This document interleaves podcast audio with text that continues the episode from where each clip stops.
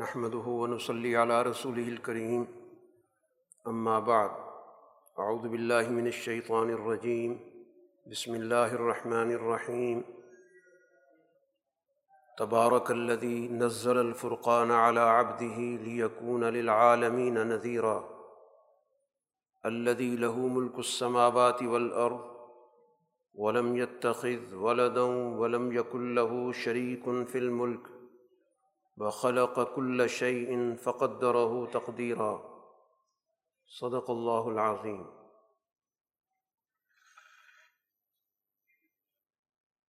آج کی نشست میں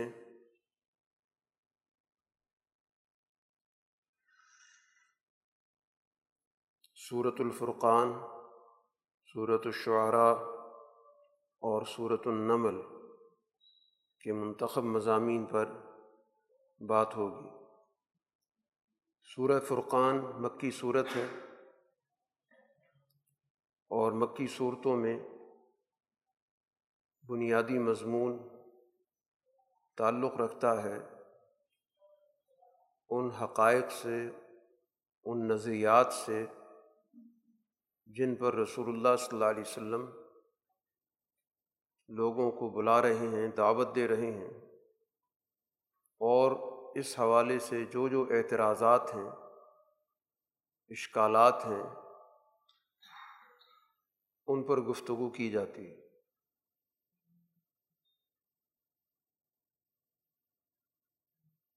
اللہ تعالیٰ نے جو انسانی ہدایت کا دنیا میں نظام مقرر کیا ہے، اس کے جو بنیادی عناصر ہیں وہ توحید الہی ہے، رسول اللہ صلی اللہ علیہ وسلم کی ذات گرامی ہے، اور آپ پر نازل ہونے والا قرآن حکیم۔ اس سورہ میں ان تینوں کے حوالے سے جو اعتراضات ہیں ان پر گفتگو کی گئی، اور اس حوالے سے جو سوالات ہیں ان کے جوابات دیے۔ آغاز میں سب سے پہلے بنیادی بات قرآن حکیم کا تعارف ہے کہ یہ قرآن کس ذات نے نازل کیا۔ تو تبارک الذی نزل الفرقان، بابرکت ہے وہ ذات جس نے فرقان کو نازل کیا اپنے بندے۔ قرآن حکیم کی یہ صفت ہے کہ یہ حق اور باطل میں، سچ اور جھوٹ میں فرق کرتی ہے۔ یہ شعور دیتی ہے اس بات کا کہ ہمیں اچھے اور برے کا فرق معلوم ہے۔ تو یہ قرآن حکیم کا ایک نام ہے جس کو قرآن حکیم یہاں متعارف کرا رہا ہے، اور رسول اللہ صلی اللہ علیہ وسلم پر یہ کتاب نازل ہو رہی ہے تاکہ آپ کل انسانیت کے لیے نذیر بنے۔ مکہ میں ہی گویا اس بات کا اظہار اور اعلان ہو رہا ہے کہ آپ کی جو بعثت ہے یہ عمومی ہے، یہ کل انسانیت کے لیے۔ اب یہ جس ذات کی طرف سے قرآن حکیم کا نزول ہو رہا ہے، اس ذات کا قرآن نے یہاں تعارف کرایا۔ اس کی ایک صفت تو یہ ہے کہ لہو ملک السماوات والارض، کل کائنات کی حکومت اس کے پاس ہے۔ آسمان و زمین کی جب بات ہوتی ہے تو یہ تعبیر ہے کہ کل کائنات، ظاہر ہے کہ جو ایک انسان کی سوچ ہے یا اس کا مشاہدہ ہے تو اس کی نظر یا اوپر جاتی ہے تو سارا اوپر جو بھی بلندی کا نظام ہے، یا اس کی نظر نیچے جاتی ہے، اس کو ہم زمین کا نظام کہہ دیتے ہیں۔ تو کل کائنات کی جو حکومت ہے وہ ذات کے پاس ہے۔ اس کا مطلب یہ ہوا کہ قرآن حکیم بھی اللہ کا وہ بنیادی پیغام ہے کہ جس نے دنیا میں اپنا عالمگیر غلبہ پیدا کرنا، یہ مکہ میں رہنمائی کی جا رہی ہے، اور اس نے عالمی نظام دنیا کے اندر قائم کیا۔ دوسری صفت اللہ کی یہ کہ اس کو اپنا نظام کائنات چلانے میں کسی معاون کی ضرورت نہیں۔ لم یتخذ ولد، اس نے کسی کو بھی اپنا بیٹا نہیں بنایا، کہ عام طور پر دنیا کے نظام میں، خاندانی نظام میں بیٹے کے بارے میں یہی تصور ہے کہ وہ معاون بنتا ہے، سہارا بنتا ہے، مشکل میں کام آتا ہے، انسان اس کے ذریعے طاقت محسوس کرتا ہے۔ تو اللہ تعالیٰ کو اس طرح کا کوئی عجز نہیں ہے، اسے کسی کی کوئی ضرورت نہیں ہے کہ وہ اپنی مخلوق میں سے کسی کو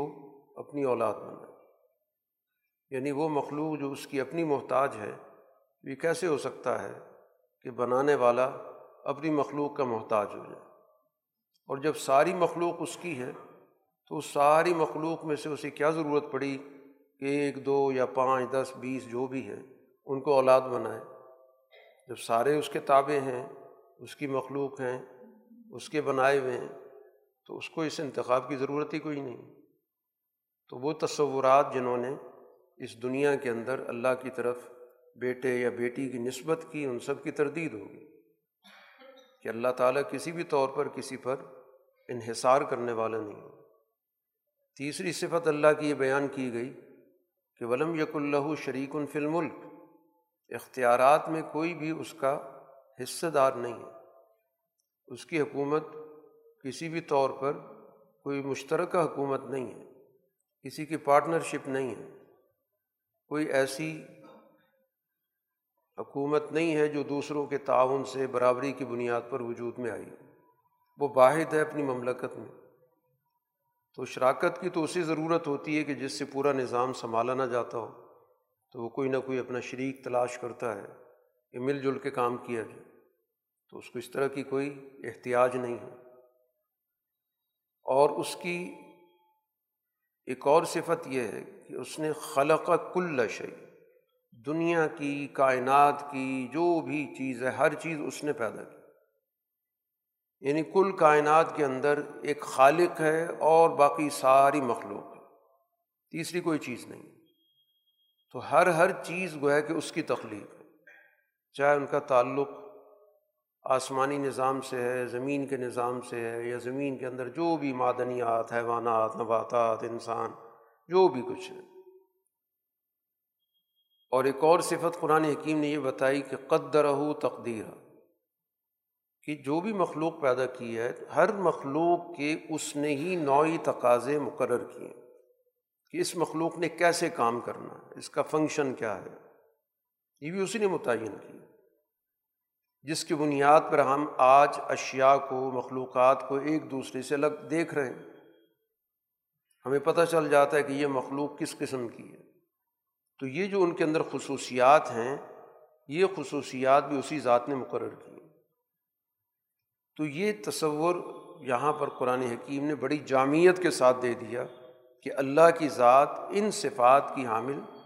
اور اس ذات نے فرقان یا کتاب نازل کی۔ تو اس لحاظ سے گویا کہ جس نے نازل کی ہے تو اس کی صفات کا مظہر، نمائندہ یہ کتاب ہے۔ اب اس کے مقابلے پر جو مذہبی نظام دنیا میں پائے جاتے ہیں، تو سب سے پہلے تو قرآن حکیم نے کہا کہ وہ خود تخلیق شدہ ہیں۔ جو بھی مذہبی نظام دنیا کے اندر خود ساختہ پایا جاتا ہے، اللہ کے علاوہ کسی اور کی بالادستی کا، تو وہ تو خود تخلیق شدہ ہے، اس نے آگے کوئی چیز تخلیق بھی نہیں کی، اور وہ اپنے بارے میں کسی نفع نقصان کے بھی مالک نہیں۔ جب ان پہ برا وقت آتا ہے تو اس برے وقت کو ٹال نہیں سکتے، نہ وہ اپنی زندگی کے مالک ہیں، نہ اپنی موت کے مالک ہیں، نہ زندگی کے بعد دوبارہ اٹھنے کے مالک ہیں۔ تو ایسے بے بس قسم کی چیزیں ہیں جن کو لوگوں نے دنیا میں اپنی مذہبی نظام میں بڑی اہم حیثیت دے کے ان کی پوجا پاٹ شروع کی۔ اسی کے ساتھ قرآن حکیم نے اپنے بارے میں، یعنی قرآن کے بارے میں جو ان کے تصورات ہیں، اس کی بات کی۔ تین اعتراض قرآن نے ذکر کیے کہ یہ لوگ یہ کہتے ہیں کہ یہ ساری کی ساری باتیں گھڑی ہوئی ہیں، بے بنیاد ہیں، ان کی حقیقت کچھ نہیں۔ دوسری یہ بات ہے کہ یہ جو کلام ہے قرآن، اس کو وجود میں لانے میں رسول اللہ صلی اللہ علیہ وسلم کے ساتھ کئی لوگوں نے مل کے اس کو بنایا ہے، کئی لوگوں نے اعانت کی، یہ آپ کا اپنا نہیں ہے۔ کبھی کہتے ہیں آپ کا اپنا گڑھا ہوا ہے، اور کبھی یہ کہتے ہیں نہیں بہت ساری طاقتوں نے، بہت سارے لوگوں سے آپ کے رابطے ہیں، ان سب نے مل ملا کے اس کو بنا دیے۔ تو قرآن حکیم کہتا ہے کہ بہت ہی گویا ان کی جو بات ہے بنیادی طور پر جھوٹ پہ مبنی ہے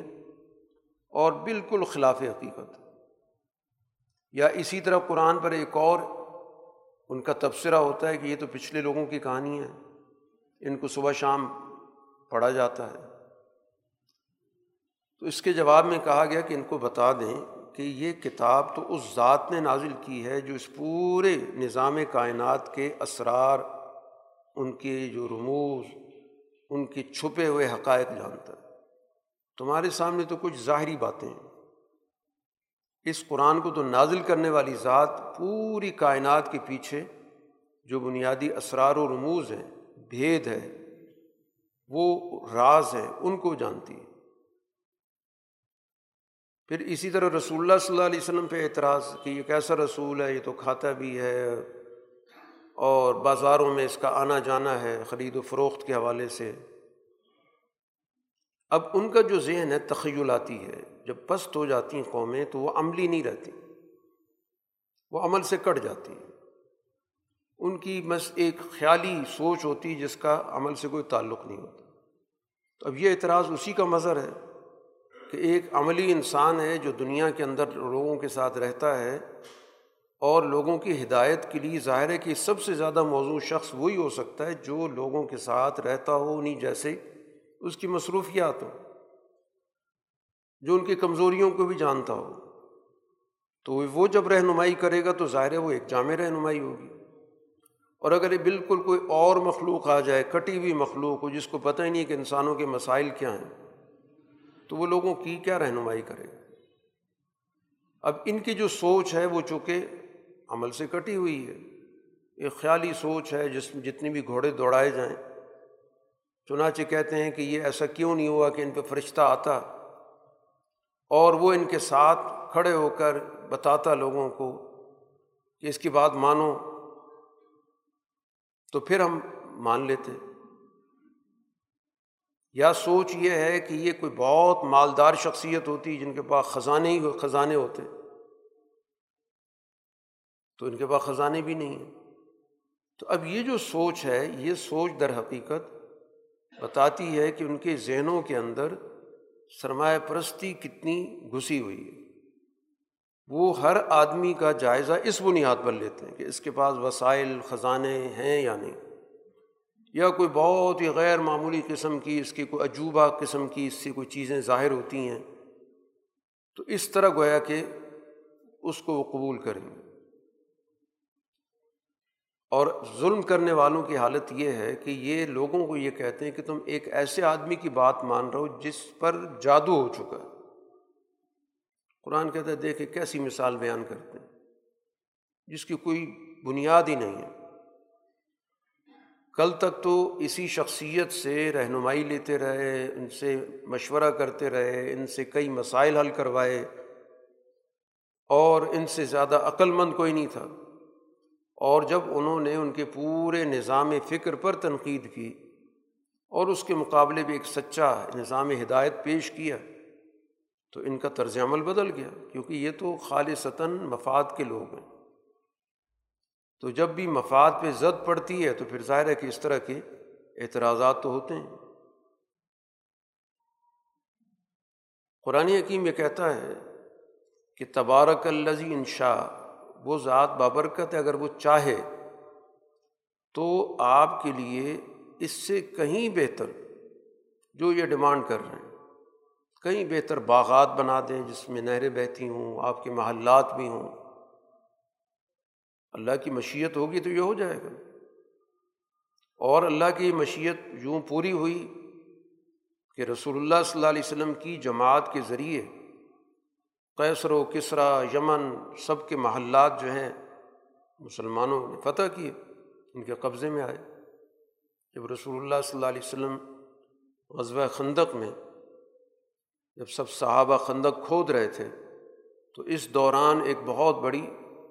چٹان نکلی، صحابہ نے بڑی کوشش کی اس کو توڑنے کی، ٹوٹتی نہیں تھی، تو اللہ کے رسول کے پاس آئے، کہا کہ ہم ایک مشکل میں پڑ گئے ہیں، ایک چٹان ہے وہ ٹوٹتی نہیں ہے۔ تو خود رسول اللہ صلی اللہ علیہ وسلم خندق میں اترے اور آپ کے ہاتھ میں وہ کدال تھی، تو آپ نے وہ کدال اس چٹان پہ ماری تو وہاں سے ایک روشنی بھی نکلی اور اس کا ایک ٹکڑا بھی ٹوٹ گیا۔ تو رسول اللہ صلی اللہ علیہ وسلم نے فرمایا کہ یمن کے محلات فتح ہو گئے۔ پھر اسی طرح کدال ماری، پھر روشنی نکلی، پھر ایک اور ٹکڑا ٹوٹا، تو آپ نے کہا کہ شام کے محلات فتح ہو گئے۔ پھر اسی طرح ایک اور کدال ماری تو باقی چٹان بھی ٹوٹ گئی، روشنی نکلی، تو آپ نے کہا کہ یہ فارس کے محلات فتح ہو گئے۔ تو اس روشنی میں رسول اللہ صلی اللہ علیہ وسلم کو مستقبل کا نقشہ دکھا دیا، اور ظاہری حالت، ظاہر مسلمانوں کی اس وقت بڑی کمزور تھی، بھوک کی حالت تھی، سب نے پیٹ پہ پتھر باندھے ہوئے تھے، اور اسی کو بنیاد بنا کر منافقین نے آپس میں مذاق بھی کیا کہ کھانے کو ہے کچھ نہیں، اور بات کر رہے ہیں بڑے بڑے ملکوں کے محلات پہ۔ تو بہرحال قرآن حکیم نے جو یہاں پر بات کی، مستقبل کی تاریخ بتا رہی ہے کہ دنیا کی بڑی اقوام جو تھیں، غالب اقوام تھیں، ان کے جو بڑے بڑے محلات تھے وہ سارے کے سارے آپ کی جماعت کے پاس آ گئے۔ اور قرآن حکیم جب برکت کا لفظ استعمال کرتا ہے تو برکت کے اندر دونوں چیزیں آتی ہیں، کسی چیز کا زیادہ ہو جانا اور کسی چیز کا ہمیشہ رہنا، اس کو برکت کہتے ہیں، کہ ایک چیز مقدار میں بھی زیادہ ہو جائے اور اپنی کوالٹی میں بھی کہ وہ ہمیشہ قائم رہنے والی ہے۔ باقی اصل مسئلہ ان کا کیا ہے؟ کذبوا بالساعہ، اصل میں اپنے احتساب کے یہ منکر ہیں۔ نبی کی بنیادی بات یہ ہے کہ ان کو یہ بتا رہا ہے کہ تم سے حساب کتاب ہوگا، اگر تم نے اپنے طرز عمل کو تبدیل نہ کیا تو تمہارا باقاعدہ جائزہ لیا جائے گا، پرکھا جائے گا، جواب دہی ہوگی، حساب ہوگا۔ اس لیے وہ سرے سے قیامت کا انکار کر دیتے، اور قرآن کہہ رہا ہے کہ جو بھی اس کے جو نتائج کا انکار کرتا ہے، جھٹلاتا ہے، تو ان کے لیے جہنم تیار کی گئی۔ اور اس کا قرآن حکیم نے ایک منظر بھی ذکر کیا کہ جب یہ اس کو دور سے دیکھیں گے تو دور سے ان کو اس کے غیظ و غضب کی اور اس کی آوازیں محسوس ہوں گی، اور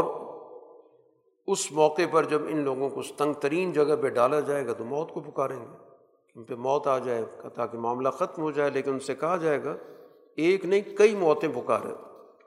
ایک موت سے مسئلہ نہیں حل ہوگا، بہت ساری موتیں پکارو تو بھی تمہاری اس سے جان نہیں چھوٹی۔ مسئلہ اصل میں یہ ہے کہ ان کے وسائل پر جو قبضہ ہے اس کے نتیجے میں ان کے اندر تعیش پیدا ہو گیا۔ یہ وسائل ان کے وراثتی بھی ہیں جو اوپر سے ان کو مل رہے ہیں، اور خود بھی انہوں نے ان وسائل میں اضافہ کیا، وَلَٰكِن مَتَّعْتَهُمْ وَآبَاءَهُمْ حَتَّىٰ نَسُوا الذِّكْرَ، کہ یہ گویا کہ اب حقائق کو بھول گئے، سرمایہ پرستی نے ان کی سوچیں معاف کر دی، اور جب ان پر برا وقت آئے گا تو اس کو یہ ٹال نہیں سکیں گے، نہ کہیں سے مدد لے سکیں گے۔ قرآن حکیم اس سوال کا جو انہوں نے کیا کہ یہ کیسا رسول ہے، یہ تو کھاتا پیتا، قرآن نے کہا تمام رسول ہی ایسے تھے، یہ کوئی منفرد رسول تو نہیں ہے، ہم نے تو دنیا میں جو بھی رسول بھیجے وہ دنیا کے اندر رہتے تھے، اسی طرح ان کی ضرورت تھی کھانے پینے کی، اور اپنی ضروریات کے لیے بازاروں میں ان کا آنا جانا بھی تھا، انہوں نے ایک بھرپور سماجی معاشی زندگی بسر کی، معاشرے سے کٹے ہوئے لوگ کبھی رسول نہیں بنتے، اللہ تعالیٰ انہی کو اپنا نمائندہ بناتا ہے جو اس معاشرے کو جانتے ہیں، مسائل کو سمجھتے ہیں، ان ضروریات سے واقف ہوتے ہیں جن سے معاشرہ گزر رہا ہوتا ہے۔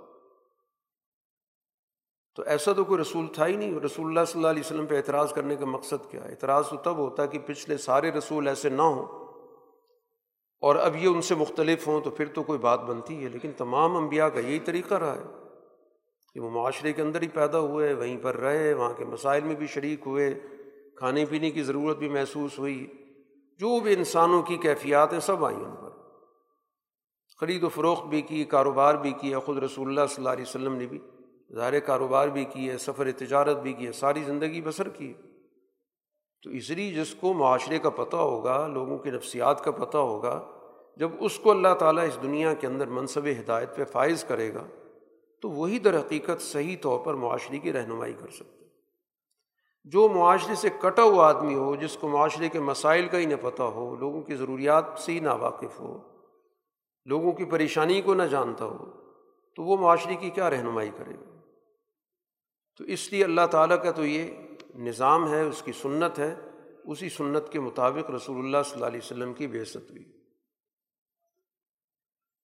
اور در حقیقت یہ لوگ جو رسول اللہ صلی اللہ علیہ وسلم کی بعثت پہ اعتراض کر رہے ہیں، اصل مرض ان کے اندر ہے۔ لقد استکبروا فی انفسہم، ان کے اندر تکبر موجود ہے۔ سوچ یہ ہے کہ نبوت کسی سردار کے پاس، کسی مالدار کے پاس آنی چاہیے، اسی وجہ سے ان کے اندر سرکشی ہے، اس لیے رسول اللہ صلی اللہ علیہ وسلم کی رسالت پر انہیں اعتراض ہے۔ اگر بالفرض رسول اللہ صلی اللہ علیہ وسلم کو بہت بڑے مالدار ہوتے، باغات کے مالک ہوتے، اور اس طرح گویا کہ دنیاوی طور پر اثر و رسوخ کے مالک ہوتے تو پھر آپ کو مان لیتے ہیں۔ تو اصل مسئلہ ان کی ذہنیت کا، ان کی ذہنیت سرمایہ پرستی کی ہے، جس کی وجہ سے ان کے اندر تکبر ہے، سرکشی ہے، یہ اصل ان کا مرض ہے۔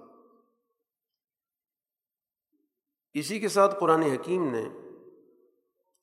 اس اعتراض کا بھی جائزہ لیا ہے کہ رسول اللہ صلی اللہ علیہ وسلم پر یہ اعتراض کرتے ہیں کہ یہ قرآن اگر آ رہا ہے تو یہ آہستہ آہستہ کیوں آ رہا ہے، کہ کبھی کچھ آیتیں آتی ہیں، کبھی کوئی صورت آ جاتی ہے، کبھی کچھ وقفہ آ جاتا ہے، یہ پورا قرآن اکٹھا کیوں نہیں نازل ہوا؟ تو ان کا تو مقصد اعتراض برائے اعتراض ہے۔ جب کوئی بات نہ ماننے کا فیصلہ کر لے تو ظاہر ہے اس کا کام یہی ہوتا ہے، کہیں نہ کہیں سے کوئی بات نکالتا رہے۔ تو قرآن حکیم نے اس پہ باقاعدہ بات کی ہے کہ اسی طرح اللہ تعالیٰ نے اس کو نازل کیا، یہ اللہ کا منشا ہی ہے کہ اس کو آہستہ آہستہ نازل کیا جائے۔ ایک مقصد تو یہ ہے کہ لنثبت به فؤادک، کہ اس کے ذریعے ہم آپ کے دل کو تقویت دیتے ہیں، کہ جب بھی آپ کا اللہ سے تعلق جڑتا ہے، وحی آتی ہے تو آپ کا حوصلہ بڑھتا ہے۔ ہمارا مقصد یہی ہے کہ مسلسل آپ کا اللہ سے ربط رہے گا، تعلق رہے گا، پیغام آئے گا تو یقیناً اس سے آپ کا حوصلہ مند رہیں گے۔ آپ کا تو دنیا کے اندر اللہ تعالیٰ نے ایک اعلیٰ مقصد کے لیے جب چنا ہے تو اس وجہ سے ضروری ہے کہ آپ ہر وقت ایک توانا اور حوصلے کی کیفیت میں رہیں۔ دوسرا سبب قرآن حکیم نے یہ بتایا کہ ورتلناہ ترتیلا، ہم اس کو آہستہ آہستہ پڑھواتے ہیں۔ چند آیتیں ہوتی ہیں، جب ان کو غور و فکر کے ساتھ پڑھیں گے تو اس پر عمل درآمد کی حکمت عملی سوچنے میں آسانی رہے گی۔ یعنی ایک پوری بڑی کتاب ہو تو ظاہر اس پوری کتاب پہ بیک وقت غور و فکر کرنے میں کافی وقت لگے گا۔ تو جیسے جیسے آیت نازل ہوتی ہے آپ اس کو پڑھتے ہیں لوگوں کے سامنے غور و فکر کے ساتھ، ٹھہر ٹھہر کے۔ تو یہی قرآن کا مقصد ہے کہ اس کے ذریعے انسان کے اندر اس کے شعور میں اضافہ ہو، اس کی سوچ کو ترقی حاصل ہو، اس کو مستقبل کے حوالے سے اس آیت کے ذریعے رہنمائی حاصل ہو۔ تیسری چیز قرآن حکیم نے یہ بتائی ہے کہ اس قرآن حکیم کا مقصد یہ ہے کہ وَلَا يَأْتُونَكَ بِمَثَلٍ إِلَّا جِئْنَاكَ بِالْحَقِّ، کہ یہ آپ کے سامنے جو بھی کچھ چیز لے کر آئیں گے ہم اس کے مقابلے پہ حق نازل کریں گے۔ جب بھی کوئی اعتراض کریں گے ہم اس اعتراض کا جواب اتار دیں گے۔ یہ جیسے جیسے بھی کوئی حرکت کریں گے، کوئی سوال اٹھائیں گے، کوئی اعتراض کریں گے یا کوئی معاشرے کا تقاضا پیدا ہوگا تو ہم فوراً ہی اللہ کی طرف سے جو پیغام ہے اس تک پہنچا دیں گے۔ تو یوں گویا کہ مسئلہ ساتھ ساتھ حل ہوتا چلا جائے گا۔ اور چوتھا مقصد اس کا یہ احسن تفسیرہ، کہ اب تک جو پہلے احکام نازل ہو گئے اس میں کوئی کسی کا کوئی سوال آ جاتا ہے، اس کو وضاحت کی ضرورت پیش آتی ہے تو ہم اگلی آیت کے ذریعے اس کی وضاحت بھی کر دیتے ہیں۔ تو اس طرح گویا کہ قرآن کو آہستہ آہستہ نازل کرنے کے بہت سارے مقاصد ہیں، تو یہ اللہ تعالیٰ نے گویا کہ ان تمام مقاصد کو پیش نظر رکھ کر قرآن حکیم نازل کیا۔ اسی طرح قرآن حکیم یہ بات بھی واضح کرتا ہے کہ اس دنیا کے اندر ان کی جو فکر ہے اور رسول اللہ صلی اللہ علیہ وسلم کی جو فکر ہے، اگر ان دونوں کا موازنہ کریں تو دنیا کے اندر دونوں طرح کی چیزیں باقی معاملات کے اندر بھی ہمیں نظر آتی ہیں، صرف افکار کا ہی ٹکراؤ نہیں ہے کہ رسول اللہ صلی اللہ علیہ وسلم کی صالح فکر ہے اور اس کے مقابلے پر ان مکہ والوں کی فاسد فکر ہے۔ دنیا کے اندر جو اشیاء ہیں جو اللہ نے پیدا کی ہیں، وہ اشیاء بھی بتاتی ہیں کہ دنیا کے اندر یہ کشمکش ہوتی آئی ہے، یہ کوئی نئی چیز نہیں ہے۔ یہاں قرآن حکیم نے کئی چیزوں کی مثال دی ہے، الم ترى الی ربک کیف مد الظل، ہم ہر روز دیکھتے ہیں کہ دھوپ بھی ہوتی ہے اور اس کے ساتھ سایہ بھی ہوتا ہے، دھوپ بڑھ رہی ہوتی ہے سایہ کم ہو رہا ہوتا ہے، دھوپ کم ہوتی ہے سایہ بڑھنا شروع ہو جاتا ہے۔ تو یہ ہمارے سامنے دو متضاد چیزیں موجود ہیں اور ان کے درمیان ظاہر ہے کہ یہ تناسب بڑھتا گھٹتا رہتا ہے۔ اسی طرح اللہ تعالیٰ نے اس دنیا کے اندر دن رات کا نظام پیدا کیا کہ جب رات آ جاتی ہے تو دن سمٹ جاتا ہے اور جب رات سمٹنے لگتی ہے تو دن آ جاتا ہے، اس کا بھی ایک نظام ہمارے سامنے موجود ہے، دونوں ساتھ ساتھ چل رہے ہیں۔ اسی طرح دنیا کے اندر اللہ تعالیٰ نے جو مردہ بنجر زمین ہے اس پہ پانی نازل کیا، تو اب ایک وہ زمین ہے کہ جس کے اندر کوئی بظاہر ہمیں صلاحیت نظر نہیں آتی، اس پہ کوئی نشو و نما نہیں ہے، کوئی چیز پیدا نہیں ہو رہی، اسی زمین پہ جب بارش آ گئی تو وہی زمین پیداوار دینے لگ گئی۔ تو گویا کہ دونوں چیزیں دنیا کے اندر موجود ہیں۔ یا اسی طرح قرآن حکیم نے پانی کے حوالے سے ذکر کیا کہ میٹھا پانی بھی موجود ہے اور اس کے مقابلے پر نمکین پانی بھی موجود ہے، خاص طور پر وہ جگہیں جہاں پر چشمے یا دریا کا پانی سمندر کے ساتھ مل رہا ہوتا ہے تو وہاں پر دونوں پانی اکٹھے موجود ہوتے ہیں۔ تو اسی طرح گویا کہ رسول اللہ صلی اللہ علیہ وسلم جو ہدایت لے کر آئے ہیں تو اس کفر کے مقابلے پر ہدایت کا ہونا بھی اسی طرح ضروری ہے۔ یہ نہیں ہو سکتا کہ صرف کفر ہی کفر کا غلبہ ہوتا ہے، یہ دنیا کا نظام ہے، اسی دنیا کے نظام کے مطابق ہدایت کا نظام کا ہونا بھی ضروری ہے۔ جیسے دنیا میں ہمیشہ ظلمت اندھیرا نہیں ہوتا، روشنی بھی ہوتی ہے، تو اسی طرح رسول اللہ صلی اللہ علیہ وسلم کی جو آمد ہے وہ بھی اللہ تعالیٰ کے اسی نظام کا حصہ ہے۔ اب یہ ساری چیزیں بیان کرنے کے بعد ان تمام موضوعات پہ کچھ توحید پہ بات ہوئی، کچھ رسالت پہ بات ہوئی، کچھ قرآن کے موضوع پہ بات ہوئی۔ اب رسول اللہ صلی اللہ علیہ وسلم کو قرآن حکیم مخاطب کرتا ہے کہ فلا تطع الکافرین، ایک تو ذمہ داری آپ کی یہ ہے کہ ان کی آپ نے اطاعت نہیں کرنی، چاہے یہ جتنا بھی دباؤ ڈالیں جو کچھ بھی کہتے رہیں، ان کی اطاعت نہیں کرنی، یہ طے کر لیں کہ آپ نے اس فکر پر مستقل طور پہ قائم رہنا ہے، اطاعت صرف اللہ کی ہوگی۔ ان کو تو آپ واضح الفاظ میں بیان کر دیں کہ میرا تمہارا درمیان کوئی بھی پیچ اپ نہیں ہو سکتا، کوئی مفاہمت نہیں ہو سکتی، تمہاری میں بات کوئی قبول نہیں کر سکتا۔ دوسری بات قرآن حکیم نے کی جاہدہم بہ جہاداً کبیرا، اس قرآن حکیم کے ذریعے ان کے ساتھ آپ ایک بہت بڑا جہاد کریں، یہ جہاد بالقرآن، قرآن کے ذریعے جہاد کریں۔ مکی صورت ہے، ظاہر مکی صورت میں وہ جو میدان کا یا اسلحے کا جو جہاد ہے وہ تو ابھی آیا ہی نہیں، یہاں مکہ کے اندر قرآن حکیم کہہ رہا ہے آپ جہاد کریں اور جہاد کبیر کریں، بڑا جہاد۔ اور وہ جہاد کس چیز کو؟ قرآن کے ذریعے، قرآن کا ابلاغ، قرآن کی تعلیم معاشرے تک منتقل کرنا، جو اس تعلیم کو قبول کر لیں ان کی تربیت کرنا، ان کو منظم کرنا، ان کے اندر کفر کے خلاف، ظلم کے خلاف مزاحمت کا شعور پیدا کرنا، یہ پورا کا پورا جو عمل ہے جو خلافت باطنہ کے قیام کے لیے ضروری ہوتا ہے، اس کو قرآن جہاد کبیر کہا کہ یہ آپ کا کام ہے کہ آپ مسلسل ان کی غلط فکر کے خلاف، فاسد فکر کے خلاف، باطل فکر کے خلاف مزاحمت، جدوجہد قرآن کے ذریعے، قرآن کے دلائل کے ذریعے، قرآن کے فکر کے ذریعے، قرآن کے ابلاغ کے ذریعے لڑنا ان معنوں میں مقصود نہیں ہے کہ کوئی فزیکل لڑائی کرنی ہے، ان کی فکر کو کمزور کرنا ہے، ان کی فکر کو سوسائٹی کے اندر لوگوں کے ذہنوں سے نکالنا ہے، ان کی فکر کی لوگوں کے اندر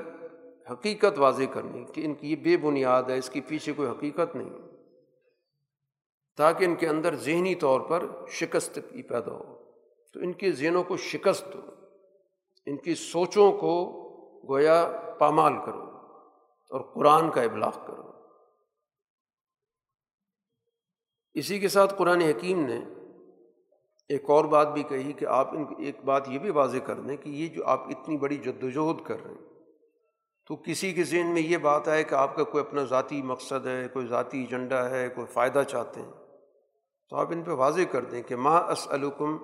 علیہ من اجر، میں اس پہ کسی قسم کا کوئی معاوضہ، چاہے کوئی مادی معاوضہ ہو، کوئی معنوی ہو، کوئی میں نے کسی سے شاباش لینی ہو، کسی سے اقتدار لینا ہو، کسی سے مال لینا، جو بھی صورتیں بنتی ہیں، صرف ایک بات چاہتا ہوں کہ اس سچے راستے کو قبول کروں، میں اپنی ساری محنت کا صرف ایک صلہ چاہتا ہوں کہ اس سچے راستے پر آ جاؤ، اللہ کی طرف اپنا راستہ تلاش کرو، اس کے علاوہ میرا اور کوئی مقصد نہیں، تم سے میں کسی قسم کا کوئی معاوضہ نہیں مانگتا، کسی قسم کی کوئی اجرت نہیں مانگتا، کوئی تقاضا نہیں میرا۔ تو سچی دعوت کی گویا کہ یہ ایک پہچان قرآن حکیم نے ذکر کی کہ ایک تو وہ برائی کے خلاف، بدی کے خلاف، اس میں مزاحمت ہوتی ہے، بھرپور مزاحمت ہوتی ہے، اور اس کے ساتھ ساتھ اس مقصد کے لیے کوئی بھی اس کا ذاتی مقصد نہیں ہوتا، کوئی ذاتی اس کے ساتھ مفاد نہیں ہوتا، باقی اللہ سے تعلق وہ ظاہر بڑی بنیادی چیز ہے، وتوکل علی الحی الذی لا یموت وسبح بحمدہ، کہ اس زندہ ذات پہ پورا اعتماد کریں جس پہ کبھی موت نہیں آئی، تو اللہ پر بھرپور اعتماد، یہ بھی ظاہر ہے کہ اس فکر کے فروغ کے لیے ضروری ہے، تبھی ایک آدمی کے اندر حوصلہ پیدا ہوتا ہے، خود اعتمادی پیدا ہوتی ہے، اور وہ مشکلات کا مقابلہ کرتا ہے، اور اسی کے ساتھ اللہ کی حمد و ثنا کے ساتھ تسبیح بیان کریں کہ معاشرے کے اندر جو بھی ظلم ہے، خامی ہے، کمزوری ہے، عیب ہے، اس کا ذات الہی سے تو کوئی تعلق نہیں، اس کو قدرت کی طرف منسوب کرنا بالکل غلط ہے، اللہ کی ذات ان تمام چیزوں سے پاک ہے۔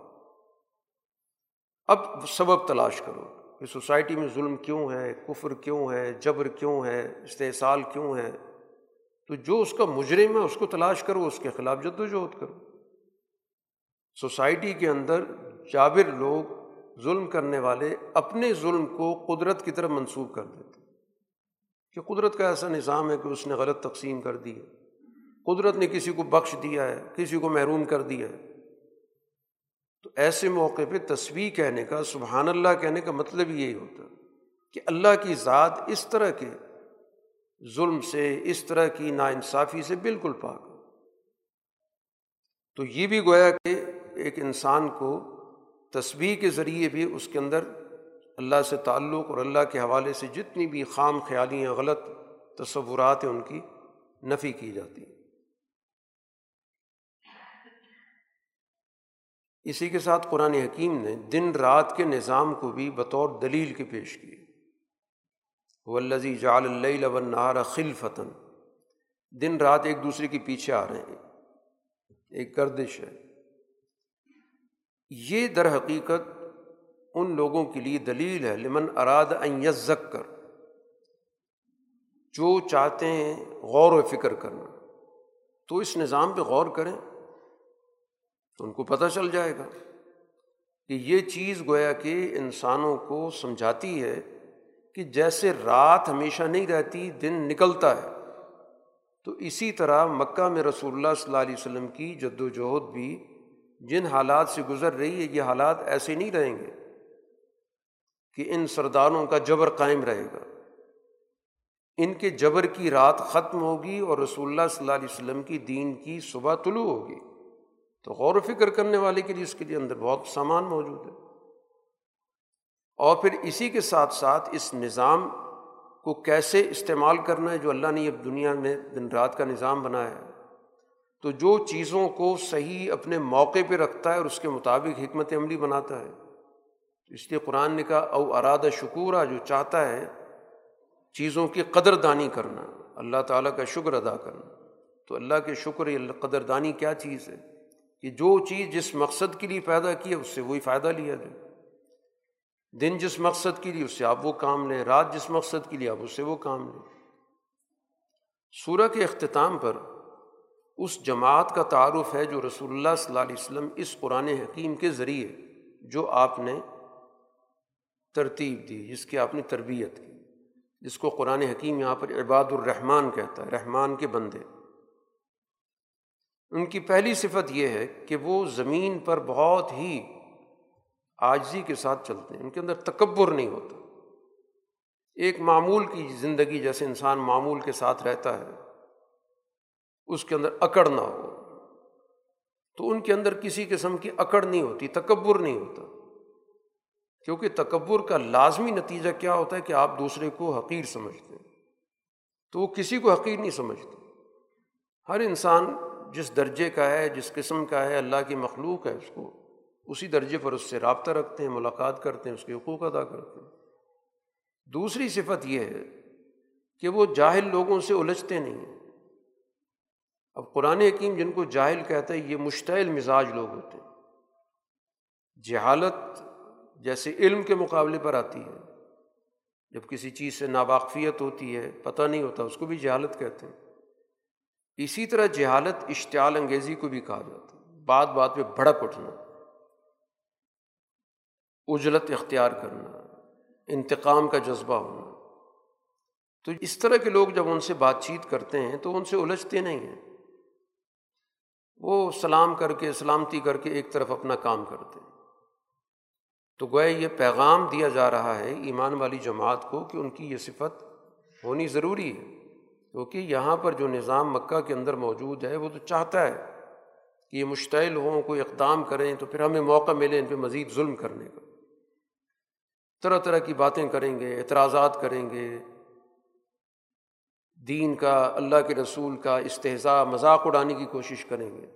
تو ان سے السلام کہہ کے ایک طرف ہو جاؤ۔ تیسری صفت قرآن حکیم نے اللہ سے تعلق کے حوالے سے بیان کی کہ وہ اپنے رب کے سامنے سجدے اور قیام کی حالت میں رات گزارتے ہیں، اس کی عبادت کرتے ہیں۔ اور چوتھی بات یہ ہے کہ وہ اللہ سے یہ دعا بھی کرتے ہیں کہ جو سوسائٹی کے اندر برے اعمال کے نتائج ہیں عذاب جہنم کی صورت میں، اس کو ہم سے دور رکھ، کیونکہ وہ عذاب انسانی اعمال کے ساتھ چمٹنے والا ہے۔ جو ان بد اعمالیاں ہیں، تو بد اعمالیوں کا اور عذاب کا تعلق ایسا ہے جیسے لوہے اور مقناطیس کا ہوتا ہے، جہاں بد اعمالی ہوگی تو اس کے ساتھ وہ عذاب جڑے گا،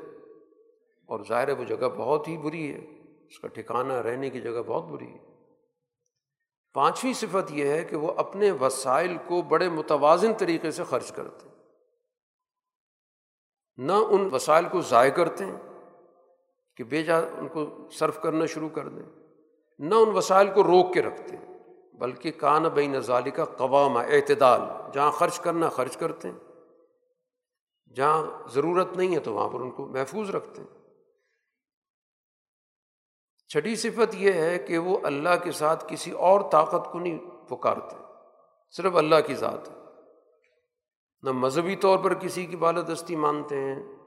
نہ سماجی طور پر، نہ کسی اور شعبے میں، صرف اللہ کی ذات ہے۔ اور ساتویں صفت یہ ہے کہ وہ انسانی جان کی حرمت کو جانتے ہیں، اس لیے ان کے ہاتھ سے کسی انسان کی جان ضائع نہیں ہوتی، قتل نہیں کرتے، اور اسی طرح سوسائٹی کے اندر پاکیزہ اخلاق پیدا کرتے ہیں، اس لیے کبھی بدکاری کا ارتکاب نہیں کرتے۔ اور ظاہر ہے کہ جو بھی یہ حرکت کرتا ہے تو اس کو پھر اللہ کی طرف سے سزا بھی ملتی ہے۔ ان کی ایک اور صفت جو قرآن نے ذکر کی، کبھی بھی وہ جھوٹ کی مجلسوں میں نہ شریک ہوتے ہیں، نہ ان کی زبان سے کسی کے بارے میں جھوٹی گواہی نکلتی، وہ سچ کے ساتھ کھڑے ہوتے ہیں۔ اور جب بھی کوئی فضول بات، بے مقصد بات سوسائٹی کے اندر ان کے سامنے ہوتی ہے تو وہ بڑے ہی معزز طریقے سے وہاں سے گزر جاتے ہیں، نہ اس سے الجھتے بھی نہیں ہیں اور نہ اس کے بارے میں کوئی گفتگو کرتے ہیں، نظر انداز کرتے ہیں۔ تو لغو بات کو جتنا نظر انداز کریں گے تو ظاہر ہے کہ اس کے فروغ کی اتنی حوصلہ شکنی ہوگی، اور جب کسی بھی فضول لغو بات کو آپ موضوع بحث بنا کے بیٹھ جائیں گے تو پھر اس کے نتیجے میں ظاہر ہے کہ برائی کو فروغ کا ذریعہ بنے گا۔ اور ان کی ایک اور صفت قرآن حکیم نے ذکر کی کہ جب ان کو اپنے رب کے احکامات، آیات کے بارے میں یاد دہانی کرائی جاتی ہے، غور و فکر کی دعوت دی جاتی ہے، تو وہ ان آیات پر اندھے بہرے ہو کر گر نہیں پڑتے، بلکہ پورے شعور کے ساتھ سوچ سمجھ کے ان آیات کا مطالعہ کرتے ہیں، ان احکام پہ عمل کرتے ہیں۔ بے شعور لوگ نہیں ہوتے کہ صرف یہ کہ اللہ کا حکم آ گیا بس آنکھیں بند کر کے مان لو۔ ایمان ان کا شعوری طور پر ہوتا ہے، کسی کے کہے سنے میں نہیں ہوتا، کسی ماحول کے تابع نہیں ہوتا، بلکہ ان کے اندر غور و فکر کی صلاحیت موجود ہے۔ تو اللہ کی ہر بات کو، ہر آیت کو گویا پوری طرح سوچتے ہیں، سمجھتے ہیں، اور سمجھنے کے بعد اس کو قبول کرتے ہیں۔ اور ایک اور صفت اللہ سے ان کی دعا ہے کہ وہ چاہتے ہیں کہ یہ جو دین کا فکر ہے، سچائی کا دین ہے، یہ سوسائٹی میں ان کی اگلی نسلوں تک بھی منتقل ہو، اس کی بھی جدوجہد کرتے ہیں، اللہ سے دعا کرتے ہیں کہ اس مشن سے ہمارے خاندانوں کو بھی جوڑ، اور وہ ہمارے لیے گویا کہ خوشی کا ذریعہ بنے، آنکھوں کی ٹھنڈک بنے۔ اور پھر وہ اللہ سے ایک دعا اور بھی کرتے ہیں، وَجْعَلْنَا لِلْمُتَّقِينَ اماما، کہ ہمیں متقی لوگوں کی قیادت عطا کر۔ ان کے اندر یہ حوصلہ ہوتا ہے، وہ آگے رہنا چاہتے ہیں، قیادت کرنا چاہتے ہیں، امامت کے منصب پہ فائز ہو کر پوری سوسائٹی کو ساتھ لے کے چلنا چاہتے ہیں۔ ان کی صرف ذاتی سوچ نہیں ہوتی کہ ذاتی طور پر ہمیں ہدایت مل جائے اور ذاتی طور پر ہمارے حالات اچھے ہو جائیں، ذاتی طور پہ ہمیں جنت مل جائے۔ ان کی سوچ یہ ہوتی ہے کہ ہم اس پوری سوسائٹی کی رہنمائی کریں تاکہ یہ پورا معاشرہ ہمارے ساتھ کامیابی کے راستے پر چلے۔ یہ وہ جماعت ہے جو قرآن حکیم کے ذریعے رسول اللہ صلی اللہ علیہ وسلم نے پیدا کی، اور قرآن حکیم اس سورت کا جو اختتام کر رہا ہے، کیونکہ آغاز کیا گیا تھا اس موضوع سے کہ یہ قرآن فرق کرنے والی کتاب ہے، الفرقان، تو اس فرق کرنے کا گویا کہ ایک مرحلہ یہ بھی آئے گا کہ فسوف یکون اللزامہ، باقاعدہ مٹھ بھیڑ ہوگی، مقابلہ ہوگا۔ تو مکہ میں ہی گویا کہ ایمان والی جماعت کو بتا دیا گیا کہ مستقبل کے اندر تمہارا باقاعدہ ان کے ساتھ مقابلہ ہوگا، اور وہ ہوا۔ تو بہرحال قرآن حکیم کے اس سورہ کے ذریعے درحقیقت جو بنیادی پیغام، جو بنیادی ہدایت کے ذرائع ہیں، عناصر ہیں، ان پر اعتراضات کے جوابات، اور پھر اس کے بعد اس قرآن کے ذریعے جو اللہ تعالیٰ جس طرح کی اجتماعیت پیدا کرنے والا ہے یا کی، اس کا ہمارے سامنے تعارف ہے۔ سورۃ شعراء مکی سورت ہے۔ اس سورہ میں تاریخی واقعات کی روشنی میں ایمان والی جماعت کو بتایا جا رہا ہے کہ اللہ تعالیٰ اس کو کامیاب کرے گا اور مقابل قوت کو شکست ہوگی۔ اس لیے اس سورہ کے اندر اللہ کی دو صفات کا بار بار ذکر آ رہا ہے، العزیز، الرحیم، کہ اللہ کی ذات غالب ہے اور رحمت والی ہے۔ تو یہ دین بھی غالب ہونے کے لیے آیا ہے اور یہ دین معاشرے کے لیے رحمت بنے۔ اس العزیز الرحیم کے ہی مظاہر قرآن ذکر کر رہا ہے، گزشتہ قوموں کے حوالے سے بھی، اور اسی پس منظر میں جب بھی واقعہ ختم ہوتا ہے تو اس واقعے کے بعد یہ آیت بھی بار بار آ رہی ہے، ان فی ذالک لآیہ۔ اس واقعے کے اندر پڑھنے والوں کے لیے، غور کرنے والوں کے لیے ایک علامت ہے، ایک نشانی ہے کہ وہ اپنے حالات میں اس واقعے سے رہنمائی لیں۔ تو ہر ہر واقعے کے ساتھ قرآن نے توجہ دلائی ہے۔ تو رسول اللہ صلی اللہ علیہ وسلم پر جب بھی کوئی آیت نازل ہوتی ہے تو قرآن حکیم ذکر کر رہا ہے کہ وہ اسے اعراض کرتے ہیں، بات ماننے کے لیے تیار ہی نہیں ہے، جھٹلاتے ہیں۔ تو ان کو تنبیہ کی جا رہی کہ جو جس چیز کو تم جھٹلا رہے ہو، مذاق اڑا رہے ہو، اس کے نتائج سامنے آئیں گے۔ ان نتائج کو بتانے کے لیے قرآن تاریخ کو موضوع بنا رہا ہے کہ تاریخ کا ذرا مطالعہ کرو۔ قرآن نے یہاں پر سب سے پہلے موسیٰ علیہ السلام کا ذکر کیا، اللہ نے کہا ظالم قوم کے پاس آپ جائیں جو فرعونی قوم ہے، اور اس کو جا کر جھنجھوڑیں کہ الا یتقون، کہ تمہارے اندر کوئی احساس نہیں ہے، سوچتے نہیں ہو، کر کیا رہے ہو؟ تم نے معاشرے کے اندر ایک تفریق پیدا کی ہوئی ہے، طبقاتی نظام بنا رکھا ہے، کمزور لوگوں پر تم نے جبر کیا ہوا ہے، کوئی تمہیں احساس نہیں اللہ کی ذات کا، اس کے سامنے جواب دہ ہونے کا۔ تو یہ پیغام جب موسیٰ علیہ السلام کو اللہ نے دیا کہ یہ جا کے دو، موسیٰ علیہ السلام نے اپنی تین اللہ کے سامنے عذر رکھے جو انسانی عذر ہوتے ہیں۔ ایک تو یہ کہا کہ مجھے ڈر ہے کہ وہ مجھے جھٹلائیں گے، میری بات نہیں مانیں گے۔ دوسرا طبی عذر بتایا کہ میرا عذر یہ ہے کہ میری زبان پوری طرح نہیں چلتی اور دل پہ دباؤ پڑتا ہے، تبھی میری کمزوری ہے، لہٰذا آپ ہارون علیہ السلام کو یہ ذمہ داری دے دیں۔ تیسری بات یہ کی کہ میرے ذمے ان کا ایک الزام بھی ہے اور مجھے ڈر ہے کہ اگر میں وہاں جاؤں گا تو وہ اس الزام کے بدلے مجھے قتل بھی کریں گے۔ تو اللہ تعالیٰ نے ان کو بھرپور تسلی دی کہ ہرگز اس میں کوئی چیز نہیں ہوگی، آپ دونوں جائیں، اور ہم ہر چیز کو مانیٹر کر رہے ہیں، دیکھ رہے ہیں، اور جا کے آپ نے ایک پیغام دینا ہے کہ ہم اللہ کے نمائندے ہیں، رسول ہیں، بنی اسرائیل کو ہمارے ساتھ بھیجو۔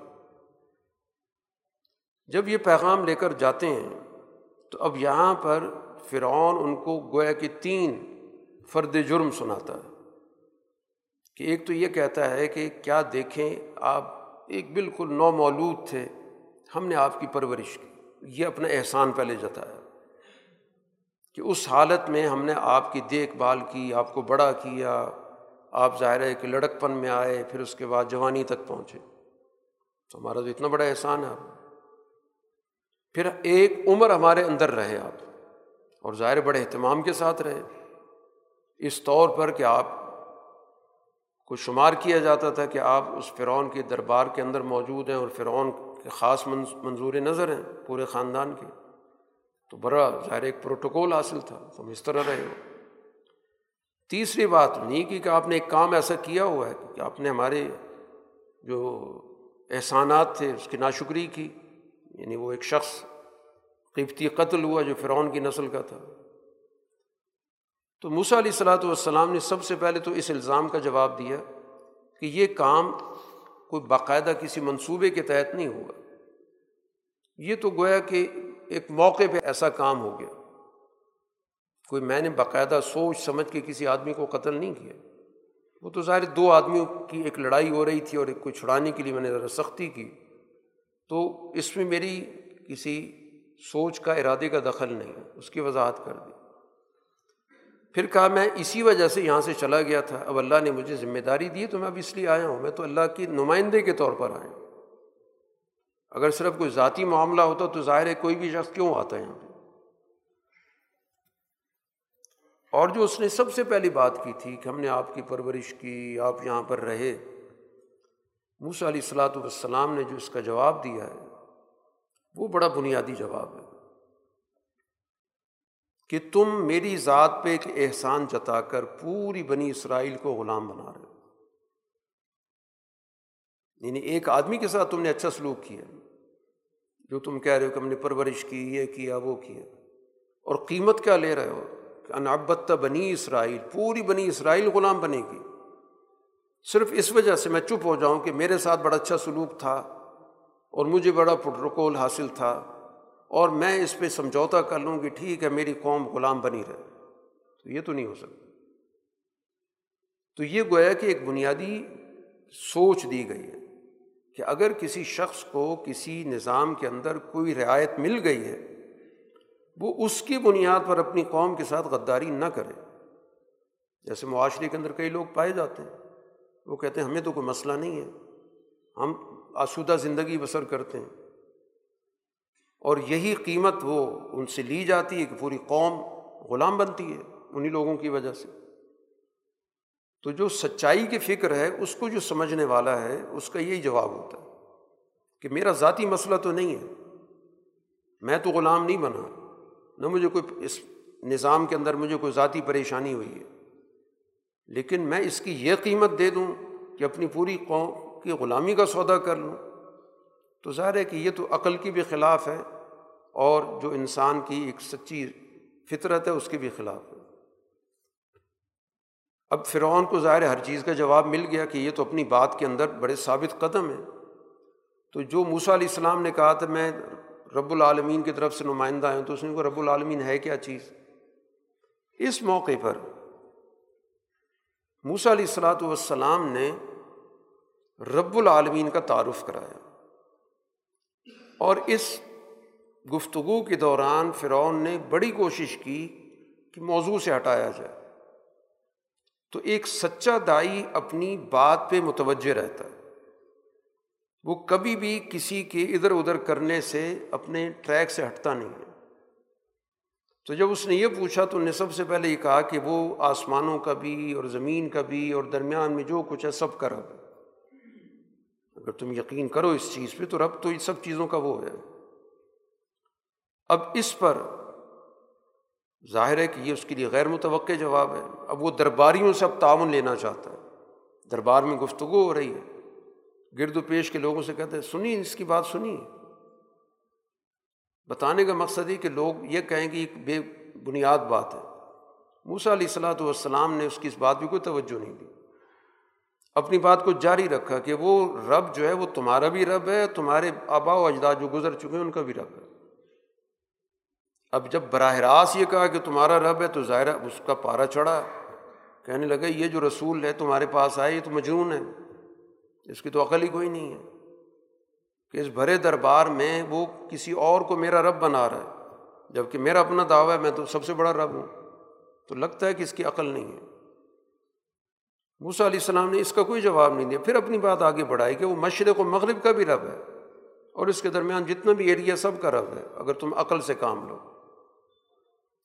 وہ موسیٰ علیہ السلام کو کہہ رہے کہ آپ مجنون ہیں، پاگل ہیں، موسیٰ علیہ السلام کہہ رہے اگر تمہارے اندر عقل ہے تو مشرق و مغرب کا بھی رب ہے۔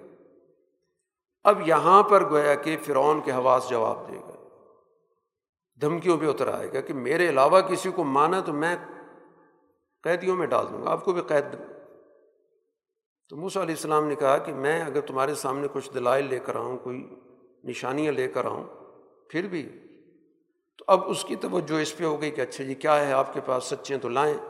اور وہ جو دو نشانیاں قرآن بار بار ذکر کر رہا ہے، عصا کی اور ہاتھ کے روشن ہونے کی، وہ دکھائی، مقابلے پر وہ جادوگروں کو بلایا گیا، جادوگر آئے اور پورا گویا کہ اس نے اس کام کے لیے اہتمام کیا، جس کو قرآن حکیم یہاں پر ذکر کر رہا ہے کہ مختلف شہروں کے اندر لوگ بھیجے،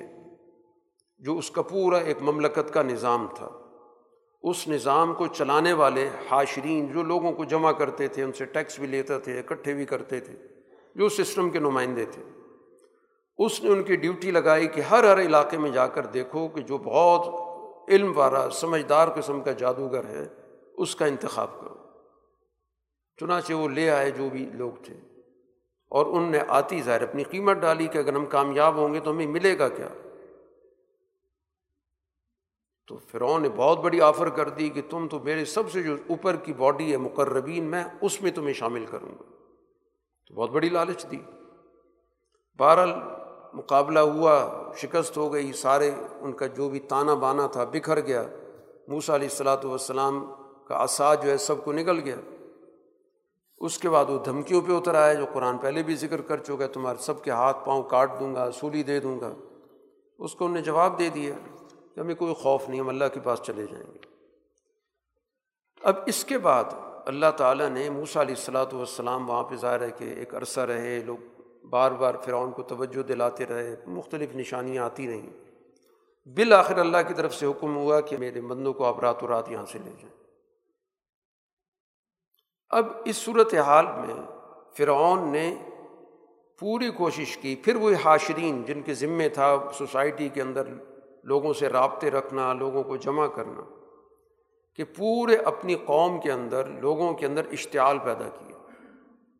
اور اشتعال کیا پیدا کیا کہ ایک چھوٹی سی اقلیت مقابلہ کر رہی، لشر ذمۃ قلیلون، چھوٹے سے لوگ، چھوٹی سی ایک پارٹی ہے،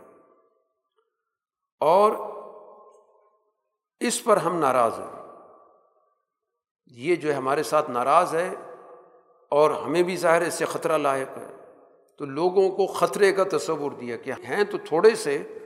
لیکن ان کے اندر غصہ موجود ہے، ہمیں ان سے خطرات لاحق ہیں، تو ہمیں متحد ہونا چاہیے۔ تو اس طرح گویا کہ انہوں نے بھی اپنی تیاری کی، وہ اپنے کیا منصوبے بنا رہے تھے، قرآن نے اس کا ذکر نہیں کیا، لیکن اللہ نے اس منصوبے کا ذکر کیا جو بنی اسرائیل کو موسیٰ علیہ السلام والسلام رات و رات وہاں سے لے کر چلے،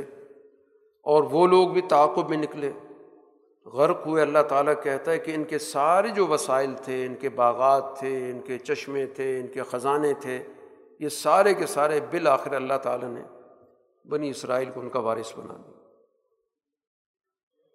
یہ سارا واقعہ قرآن حکیم ذکر کر کے اللہ کی صفت کا ذکر کرتا ہے کہ اللہ تعالیٰ غالب ہے، رحمت والا ہے، کہ کس طرح اس نے ایک کمزور قوم کو غالب کر دیا اور کس طرح ان کو غلامی سے نکال کر ان کو ایک رحمت کے ماحول میں اللہ تعالیٰ نے ان کو موقع عطا کیا۔ قرآن حکیم نے ابراہیم علیہ السلام کی پوری دعوت ذکر کی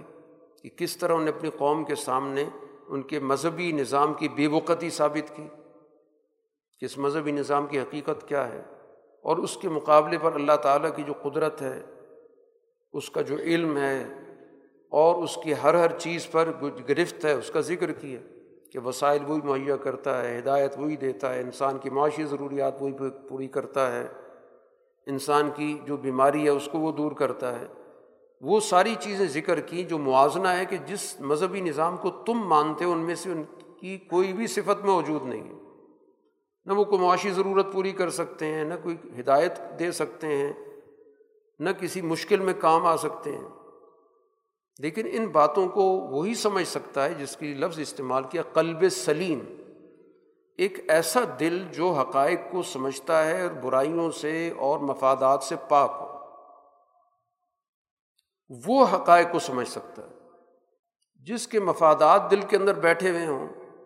تو وہ حقائق کو صحیح طور پہ نہ دیکھ سکتا، اس کی آنکھوں پہ تو پردے آ جاتے ہیں۔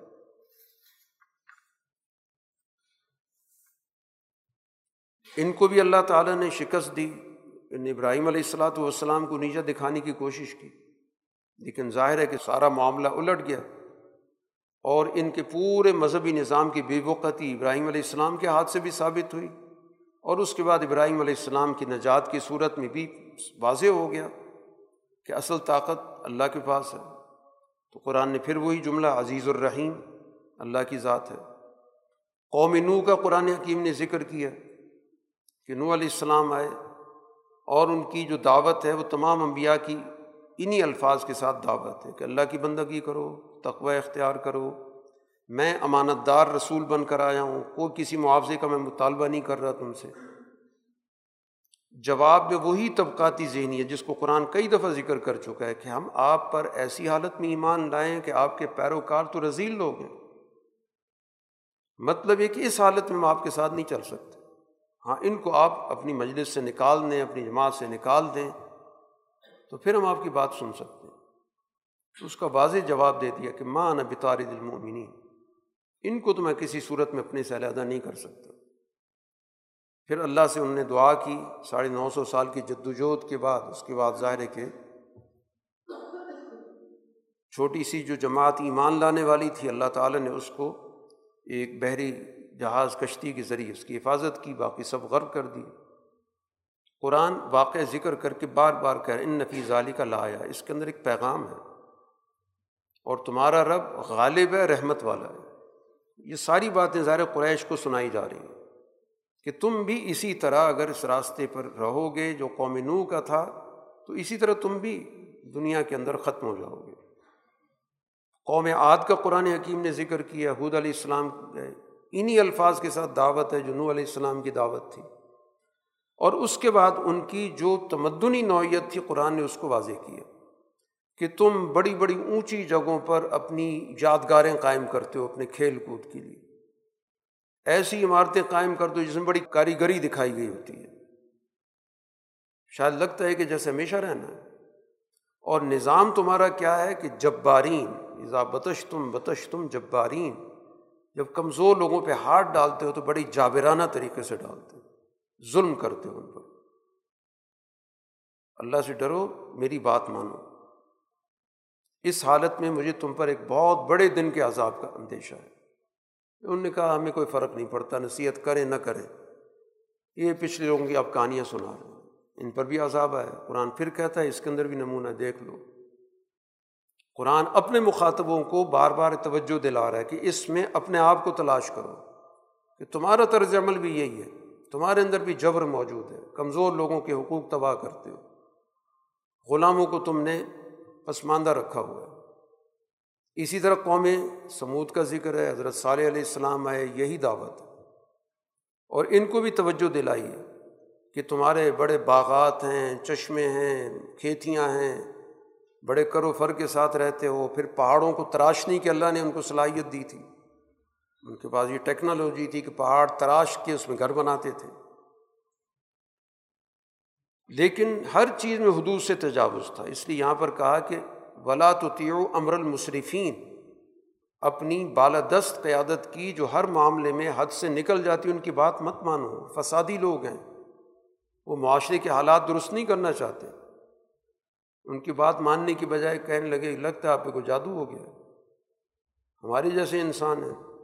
نشانی دکھائیں۔ اور جب نشانی دکھائی گئی ان کے سامنے اونٹنی آئی، اونٹنی کے ذریعے وسائل کی تقسیم کرا دی گئی، جن وسائل پہ وہ ہر وقت قابض تھے، کہہ دیا گیا کہ اب ایک دن ان وسائل سے، اس پانی سے یہ اونٹنی فائدہ اٹھائے گی اور ایک دن باقی لوگ۔ تو وسائل کی تقسیم ان سے ناقابل برداشت ہوئی، اس لیے انہوں نے اونٹنی کا ہی کام تمام کر دیا، نتیجے میں سزا آ گئی، تباہ کر دیا گیا۔ قوم لوط کا بھی قرآن حکیم نے ذکر کیا کہ انہوں نے بھی حدود سے تجاوز کیا، انتم قوم عادون قرآن کہتا ہے، تمام ضابطے توڑ دیے جو معاشرے کے اندر اللہ تعالیٰ نے ایک نظام بنایا تھا، اس سارے صنفی معاملات کو برباد کر دیے، ہم جنس پرستی کا معاشرہ پیدا کر کے فطری نظام سے بغاوت پیدا کی، تو ان کو بھی اللہ تعالیٰ نے ان پہ پتھراؤ کر کے ساری بستی ان کی تباہ کر دی۔ قرآن بار بار کہتا ہے کہ اس کے اندر نشانی ہے کہ تم بھی حدود سے تجاوز کر رہے ہو، تو نتیجہ ان سے مختلف نہیں ہوگا۔ اسی طرح قوم شعیب کا ذکر کیا، جن کے اندر ساری معیشت کا نظام ہی استحصالی تھا، ناپ تول کا نظام گڑبڑ کیا ہوا ہے، اشیاء کے پیمانے خراب کر دیے، معیار گھٹا دیے، پورا معاشی فساد مچا ہوا تھا۔ شعیب علیہ السلام اس پہ ان کو تنبیہ کرتے رہے، ان کو بھی وہی جواب مل رہا ہے کہ ہمیں جیسے انسان ہیں،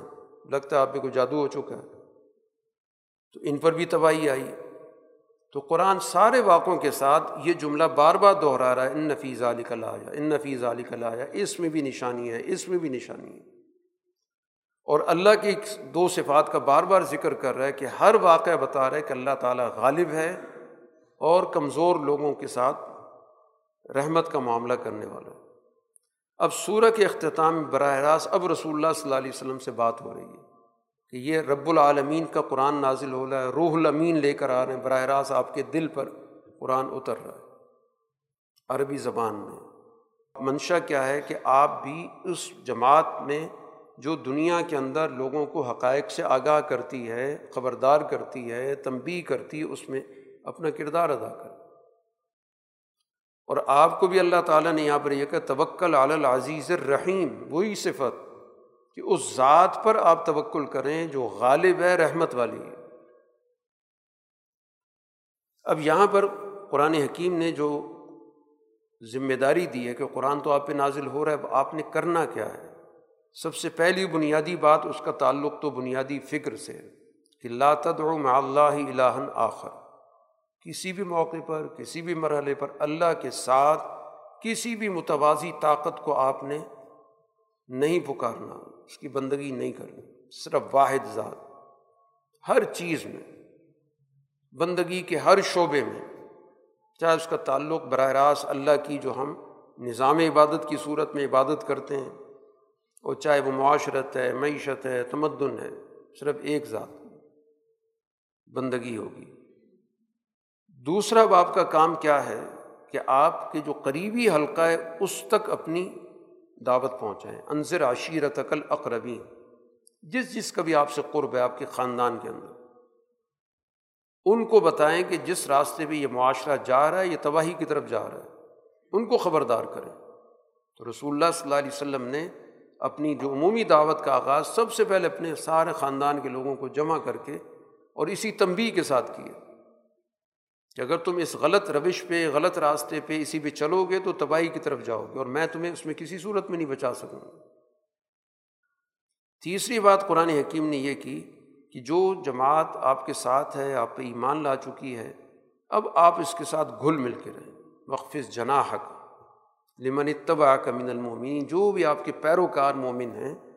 ان کے ساتھ آپ کا رحمت کا، شفقت کا، میل ملاپ کا آپ کا تعلق رہے۔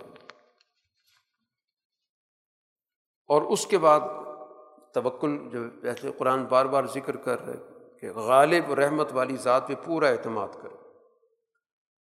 اور وہ ذات ہے جو آپ کو عبادت کی حالت میں دیکھتی ہے۔ رسول اللہ صلی اللہ علیہ وسلم رات کو قیام کرتے تھے،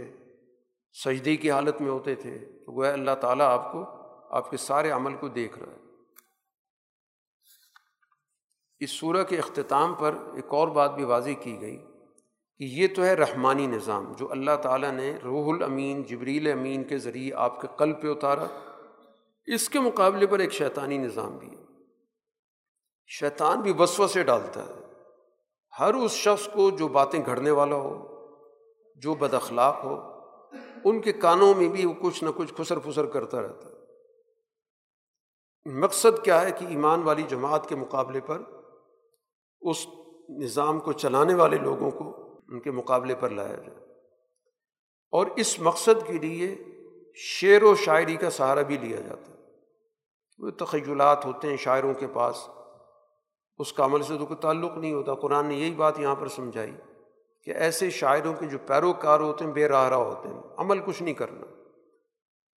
چنانچہ نشانی کے طور پہ قرآن نے ذکر کیا، دیکھو ہر وادی میں گھوم رہے ہوں گے، ہر موضوع پہ کچھ نہ کچھ باتیں کر رہے ہوں گے، اور جو کام کرنا نہیں وہ کہہ رہے ہوں گے، حد درجے بزدل ہوں گے لیکن شاعری میں بڑے بہادر ہوں گے، حد درجے بخیل ہوں گے، شاعری کے اندر بڑی سخاوت کا اظہار ہو رہا ہوگا، یعنی وہ جو کرنا نہیں وہی بیان ہو رہا ہوگا۔ تو یہ گویا کہ قابل اتباع نہیں ہوتے، ان کی اتباع تو وہی لوگ کرتے ہیں جنہوں نے عمل میں کوئی کام نہ کرنا ہو، بے راہ رو ہوں، جن کی سوچوں کے اندر کسی قسم کی سلامتی موجود نہ ہو۔ ہاں سچے شاعر بھی ہیں، قرآن نے کہا جن کے اندر صحیح نظریہ ہے، ایمان ہے، عمل صالح کرتے ہیں، اللہ سے تعلق جوڑتے ہیں، اور وہ شاعری کو دشمن کے مقابلے پر بطور ہتھیار استعمال کرتے ہیں۔ جب رسول اللہ صلی اللہ علیہ وسلم کے خلاف شاعری میں آپ کے خلاف گفتگو کی گئی، حجب لکھی گئی، تو پھر حضور صلی اللہ علیہ وسلم نے حضرت حسان بن ثابت سے کہا کہ ان کی زبان میں آپ جواب دو، تمہاری روح القدس مدد کرے۔ تو انہوں نے ظاہر ہے کہ اسی پروپیگنڈے کا انہی کی زبان میں جواب دیا۔ تو جن کا نظریہ اعلیٰ ہے وہ تو ظاہر ہے اس کو مقصد کے لیے استعمال کریں گے، باقی لوگ جو ہے محض وقت گزاری کے لیے، لوگوں کے اندر پریشان خیالی پیدا کرنے کے لیے اور زمین و آسمان کے خلابے میں لانے کے لیے، اس کا عمل سے کوئی تعلق نہیں۔ سورہ نمل مکی سورت ہے، اس میں قرآن حکیم نے رہنمائی دی ہے مستقبل کے تقاضوں کے حوالے سے بھی، انبیاء کے واقعات کچھ ذکر کیے۔ دو طرح کے واقعات ہیں، ایک وہ واقعات ہیں جس میں ان کے مخالفین کی تباہی کا ذکر ہے، تو اس کے ذریعے رہنمائی یہ دی جا رہی ہے کہ رسول اللہ صلی اللہ علیہ وسلم کے مخالفین بھی اسی طرح تباہ ہوں گے، اور دوسری انبیاء کی وہ جماعت ذکر کی جن کو باقاعدہ اس دنیا کے اندر ایک نظام، ایک تمدن قائم کرنے کا موقع ملا، تو وہ بھی ایک رہنمائی کا ذریعہ کہ اس کے ذریعے ایمان والی جماعت کو مستقبل کے حوالے سے رہنمائی دی جا رہی ہے کہ جب ان کو موقع ملے گا تو انہوں نے کن کن چیزوں کو پیش نظر رکھنا، ایک صالح اور عادل نظام کیسے چلایا جاتا ہے۔ تو قرآن تو در حقیقت معاشرے کی رہنما کتاب ہے، تو وہ رہنمائی گویا کہ اس طریقے سے واقعات کے ذریعے سے اس نے دی ہے۔ اب آغاز میں قرآن حکیم ذکر کرتا ہے کہ یہ قرآن کتاب مبین کی آیات ہیں، یہ ایمان والی جماعت کو تو رہنمائی دیتی ہیں کہ آگے کیا کرنا ہے، کیا تقاضے ہیں، اور کامیابی کی خوشخبری بھی سناتی ہے۔ وہ ایمان والی جماعت جو نماز قائم کرتی ہے، زکوٰۃ ادا کرتی ہے، اور آخرت پہ یقین رکھتی ہے، جو بنیادی اصول اور ضابطے اور عقائد ہیں۔ اس کے مقابلے پر جو دوسری جماعت ہے اس کی حقیقت یہ ہے کہ وہ حقائق کو مسخ کرنے والی، برے اعمال اس کی نظر میں بڑے خوبصورت ہیں، تو یہ اس بات کی دلیل ہے کہ ان کی عقل جواب دے گئی ہے، ان کے سامنے گویا کہ شیطان اعمال کو بڑا مزین کر کے پیش کرتا ہے، اور اس معاملے میں ظاہر اللہ تعالیٰ براہ راست اس کو روکتا نہیں ہے، موقع دیتا ہے کہ ٹھیک ہے یہ اپنا کام کرے۔ اب نتیجہ کیا ہے کہ وہ اس کے نتیجے میں ٹامک ٹوئیاں مار رہے ہیں، اندھے ہوئے پھر رہے ہیں۔ تو ایک قرآن کا راستہ ہے جو روشنی دکھاتا ہے، اور قرآن کے مقابلے پر شیطان کا راستہ کیا ہے کہ وہ برائیوں کو بڑے خوبصورت طریقے سے پیش کرتا ہے، اور لوگ اس طرح اس برائی کا شکار ہوتے ہیں۔ اب یہ دو جماعتیں ظاہر شروع سے کشمکش، ہدایت والی اور گمراہی والی، موجود ہیں۔ تو اسی پس منظر میں قرآن نے پھر موسیٰ علیہ السلام کے واقعے کا ذکر کیا، اور یہاں قرآن کہہ رہا ہے کہ جحدوا بہا واستیقنتھا انفسہم ظلما، انہوں نے جانتے بوجھتے انکار کیا، ایسا نہیں کہ غلط فہمی میں انکار کیا، لا علمی میں انکار کیا، بلکہ وہ خود یقین کرتے ہیں کہ یہ بات سچی ہے، لیکن چونکہ وہ خود ظلم پر کھڑے ہیں، دوسروں پہ برتری جمانا چاہتے ہیں، اس وجہ سے وہ اس راستے سے پیچھے ہٹنا نہیں چاہتے۔ اس سوچ کے ساتھ، تکبر کی سوچ کے ساتھ، ظلم کی سوچ کے ساتھ وہ تمام حقائق کو جھٹلا رہے ہیں۔ تو قرآن کہتا ہے پھر ان کا انجام بھی دیکھ لیں کیا ہوا تھا۔ فرعون کا سارا نظام پہلے قرآن ذکر کر چکا ہے۔ اب اس کے بعد قرآن نے ذکر کیا ہے دنیا کے اندر جو دو بڑے نمایاں نام رہے انبیاء کے، جن کو باقاعدہ اللہ نے ایک بڑی وسیع و عریض اور مستحکم حکومت عطا کی، داؤد علیہ السلام اور سلیمان علیہ السلام، اور اس پر ظاہر ہے کہ دونوں نے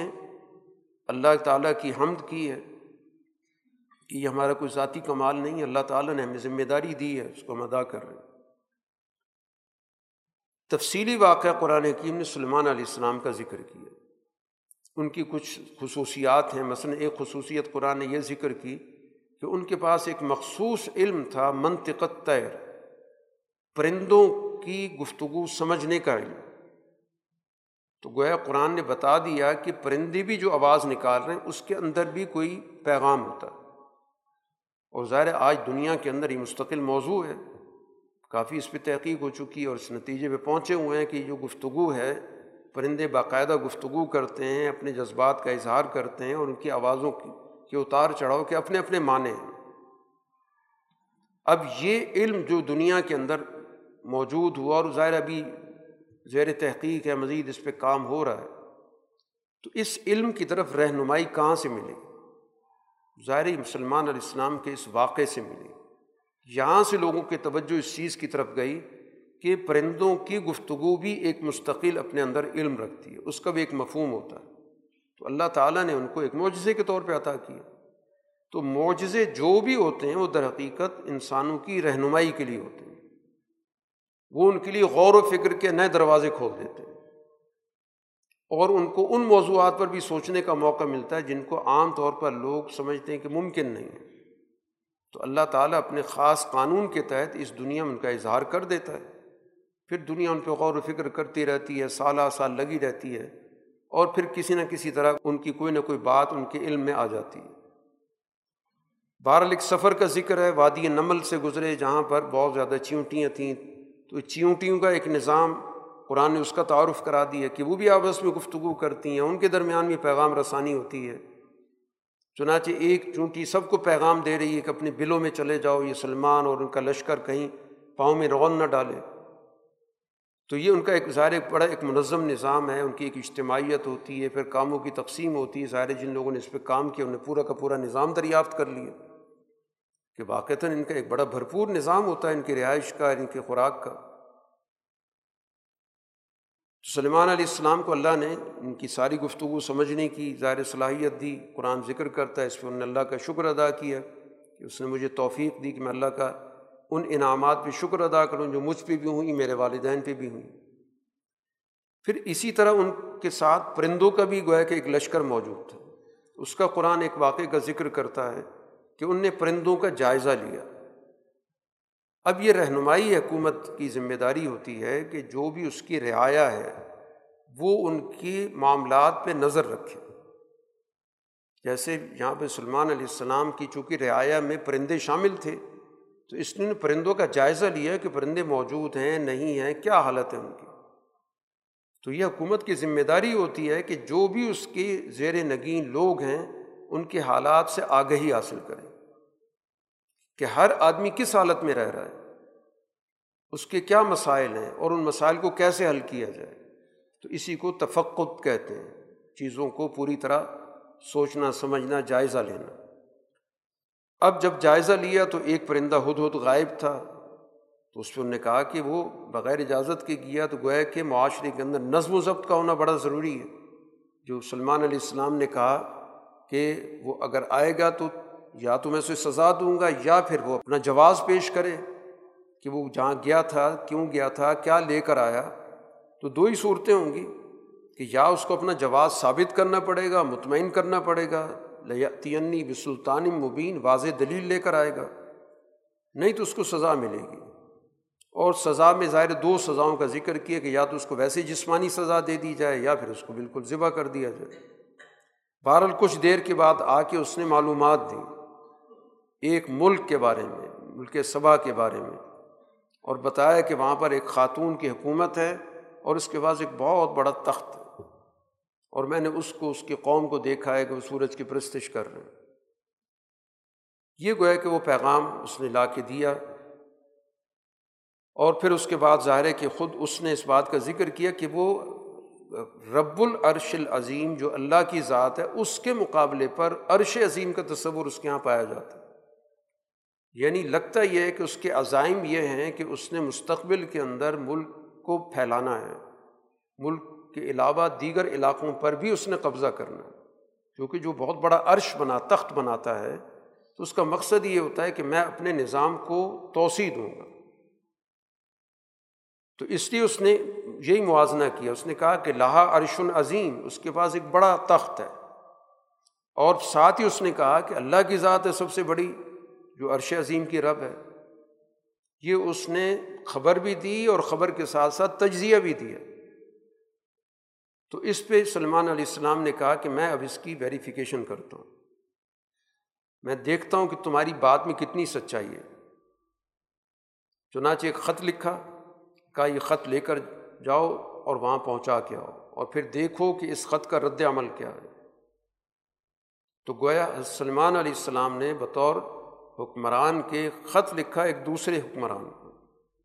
اسی طرح بعد میں رسول اللہ صلی اللہ علیہ وسلم نے خطوط لکھے تھے۔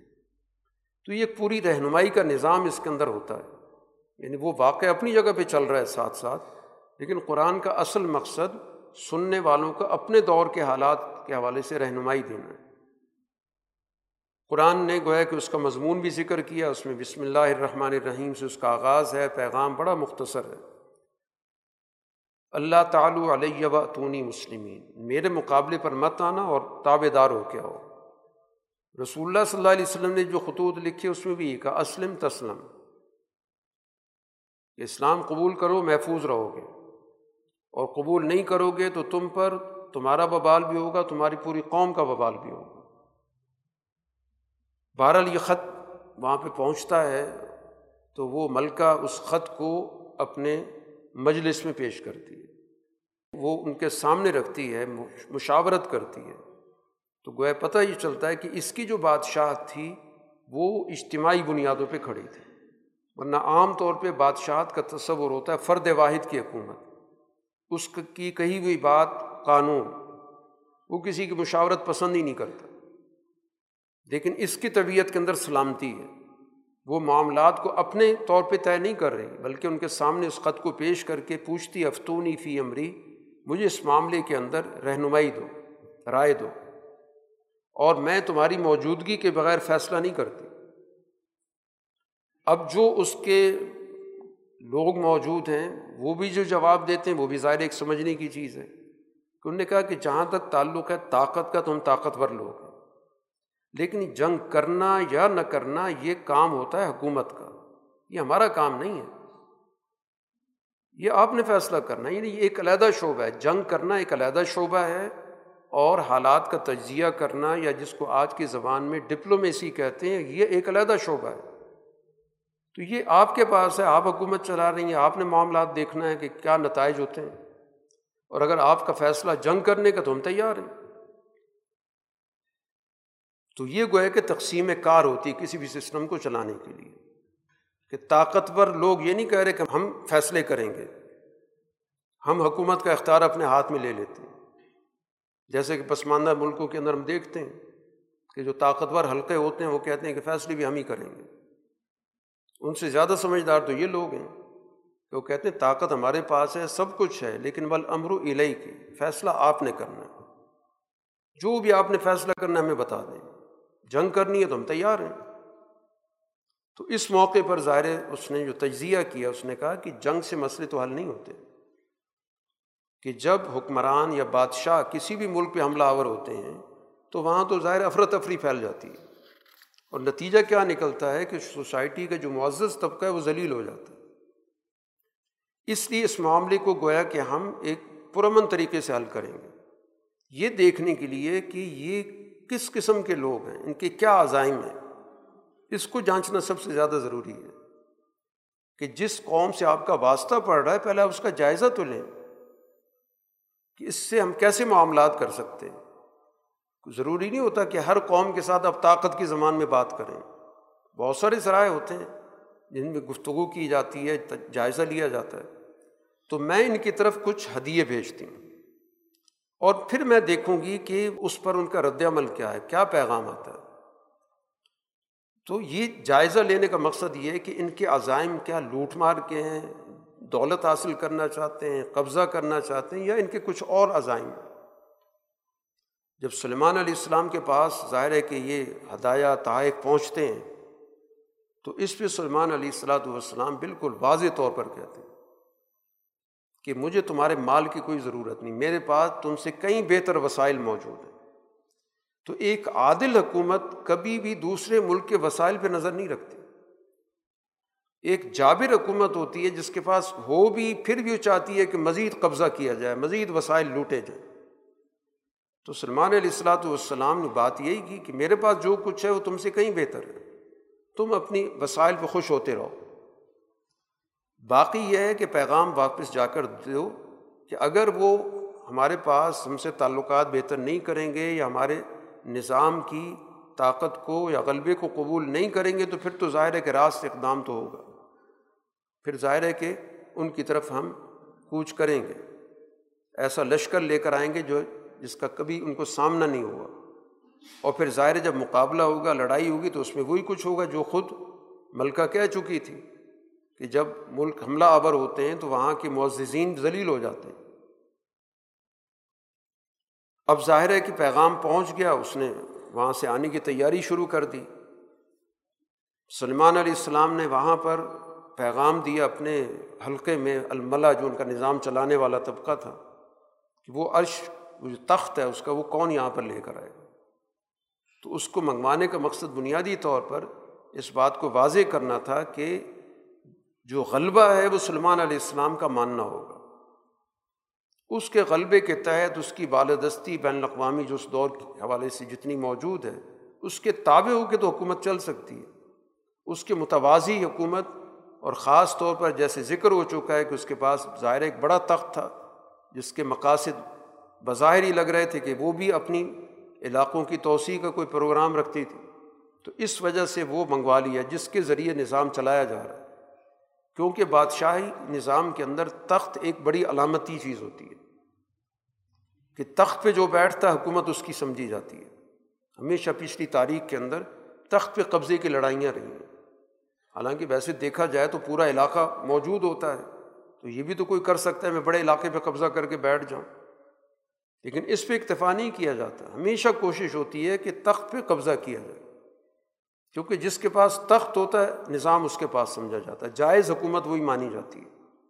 اس سے ہٹ کے جو بیٹھے ہوتے ہیں یا کسی علاقے پہ قبضہ ہوتا ہے تو وہ ناجائز مانی جاتی ہے۔ تو بہرحال وہ تخت سلیمان علیہ السلام والسلام نے منگوایا، اس کے اندر کچھ کہا کہ تبدیلی کرو تاکہ ہم یہ دیکھیں کہ یہ ان کی سوجھ بوجھ کتنی ہے۔ بہرحال جب وہ خاتون پہنچی، ملکہ پہنچی، تو سب سے پہلے تو یہ پوچھا گیا کہ کیا یہ تمہارا تخت ہے؟ تو اس پہ اس نے کہا کہ اسی جیسا ہے، کیونکہ اس میں کچھ زیادہ تبدیلی ہو گئی تھی، اور ساتھ ہی کہا کہ ہمیں ان سب چیزوں کا علم پہلے مل چکا تھا اور ہم اطاعت کرنے کے جذبے سے آئے، ہم نے آپ کی اطاعت قبول کر لی۔ اس طرح گویا کہ قرآن حکیم بتاتا ہے کہ انبیاء علیہ الصلاۃ والسلام اس دنیا کے اندر اس لیے بھیجے جاتے ہیں کہ ان کے ذریعے معاشرے کے اندر دین کا، عدل کا نظام غالب ہو، اور جن کی عدل کی سوچ ہوتی ہے ان کی اتباع قبول کر لیتے ہیں۔ اس ملکہ نے ظاہر ہے کہ سلیمان علیہ السلام کی تابعداری قبول کر لی، اسلم تو مع سلیمان، کہ میں اللہ کی اطاعت میں آتی ہوں۔ تو یہ گویا کہ ایک عادلانہ نظام کے حوالے سے ایک ماضی کا قرآن حکیم نے ایک واقعہ ذکر کیا۔ جیسے ہم پہلے بات کر چکے ہیں کہ اس سورہ کے اندر اللہ نے دونوں طرح کے واقعات ذکر کیے ہیں، یعنی نظام چلانے والے واقعات بھی ذکر کیے ہیں اور نظام توڑنے والے واقعات بھی ذکر کیے۔ قوم ثمود کا واقعات اسی کی علامت ہے کہ نظام توڑا گیا، اور اس میں اور قریش کے طرز عمل میں بہت ساری چیزیں ایک جیسی نظر آتی ہیں کہ وہاں پر بھی نو قبیلے صالح علیہ السلام کے خلاف متحد ہو گئے، اور انہوں نے یہ طے کیا جو قرآن یہاں پر ذکر کر رہا ہے کہ ہم مل کے رات کو صالح علیہ السلام پہ حملہ کریں گے اور ان کو قتل کریں گے، اور پھر ہم اس سے مکر جائیں گے، ان کے جو بھی ولی وارث ہوں گے ان کے ہمیں تو نہیں پتہ کہ کس نے ان کو۔ اسی طرح کا منصوبہ رسول اللہ صلی اللہ علیہ وسلم کے بارے میں بتایا ہوا تھا کہ ہم راتوں رات آپ پہ حملہ کریں گے، اور پھر دن میں ظاہر ہے کہ بات آئی گئی ہو جائے گی یا بہت زیادہ ہوگی، تو جب اتنے قبائل شریک ہوں گے تو کس پہ دعویٰ ہوگا۔ تو بالکل گویا کہ واقعات کے اندر ایک ہمیں مناسبت، مشابہت نظر آتی ہے۔ قرآن نے اس واقعے کے حوالے سے ذکر کیا کہ انہوں نے بھی تدبیر چلی، ہم نے بھی تدبیر چلی، دیکھ لو تدبیر کس کی کامیاب ہوئی۔ اسی طرح کہ قرآن نے وہاں بھی ذکر کیا رسول اللہ صلی اللہ علیہ وسلم کے حوالے سے، انہوں نے بھی تدبیر چلی کہ پورا گھراؤ کیا گھر کا، اور ہم نے بھی تدبیر چلی کہ اللہ کے رسول کو وہاں سے نکال لیا۔ پھر اسی طرح قرآن حکیم نے قوم لوط کا ذکر کیا کہ انہوں نے بھی لوط علیہ السلام کے بارے میں کہہ دیا تھا کہ ان کو نکالو یہاں سے، بڑے پاک بنتے ہیں۔ تو اسی طرح رسول اللہ صلی اللہ علیہ وسلم کو بھی ظاہر ہے کہ وہاں سے اسی وجہ سے نکلنا پڑا۔ تو واقعات کے اندر ظاہر ہے بہت ساری چیزیں آپس میں ایک دوسرے کے ساتھ ملتی جلتی ہوتی ہیں، پورا واقعہ تو ظاہر نہیں ملتا، ہر جگہ کے حالات اپنے اپنے ہوتے ہیں، لیکن اس کے اندر جو پیغام ہے وہ بہرحال قرآن پر ایمان رکھنے والی جماعت کے سامنے آ جاتا ہے۔ ان واقعات کو ذکر کرنے کے بعد جو بنیادی نظریات ہیں، جو دین کی عمارت جس پہ کھڑی ہے، وہ توحید کا نظریہ ہے، نتائج کے حوالے سے آخرت کا نظریہ ہے، قرآن اس پہ جو بھی سوالات ہیں ان کا جواب دیتا ہے، یا پھر ان کو ثابت کرنے کے لیے مختلف ذرائع استعمال کرتا ہے۔ اب یہاں پر جو قرآن حکیم نے گفتگو کی ہے وہ سوالات کے انداز میں کی ہے، یعنی سوچنے کی دعوت دی ہے۔ مطلب پہلا سوال کہ یہ بتاؤ کہ آسمان زمین کس نے پیدا کیا، اور آسمان سے بارش کس نے نازل کی، پھر اس سے لہلہاتے ہوئے باغات جو ہے وہ پیدا ہو جاتے ہیں، تم تو اس طرح نہیں کر سکتے، تم تو ایک درخت نہیں پیدا کر سکتے، اب تم خود بتاؤ کہ اس پورے نظام کے اندر اللہ کے ساتھ کوئی شریک کار ہے ہے تو بتاؤ، لیکن مسئلہ یہ کہ تم منحرف لوگ، حقیقت تمہارے سامنے ایک سوال رکھا گیا کہ یہ پورا نظام ہے، اس نظام میں کوئی شریک کار بتا دو۔ اگلا سوال کیا کہ یہ زمین کس نے اس قابل بنائی کہ اس میں انسان رہ سکتا ہے؟ پھر اس زمین پہ ایک نہروں کا، دریاؤں کا ایک نظام ہے، پھر زمین پہ بڑے بڑے پہاڑوں کا نظام ہے، تو اس پورے نظام کو اللہ کے ساتھ کوئی اور بھی بنا رہا ہے، چلا رہا ہے،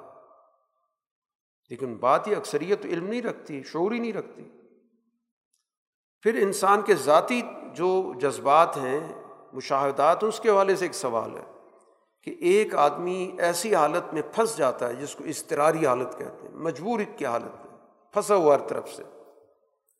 اس وقت وہ کس کو پکارتا ہے کہ مجھے اس مصیبت سے نکالو، اور اس مصیبت سے کون نکالتا ہے؟ پھر کس نے تمہیں پچھلی قوموں کی جگہ پر ذمہ داری دی ہے؟ ایک قوم تباہ ہوتی ہے، اگلی قوم کو اللہ موقع دیتا ہے، اس کے بعد اگلی قوم کو دیتا ہے، ایک نسل جاتی ہے، دوسری نسل آ جاتی ہے۔ اس پورے نظام میں کوئی اللہ کے ساتھ شریک کار ہے جو اس کام میں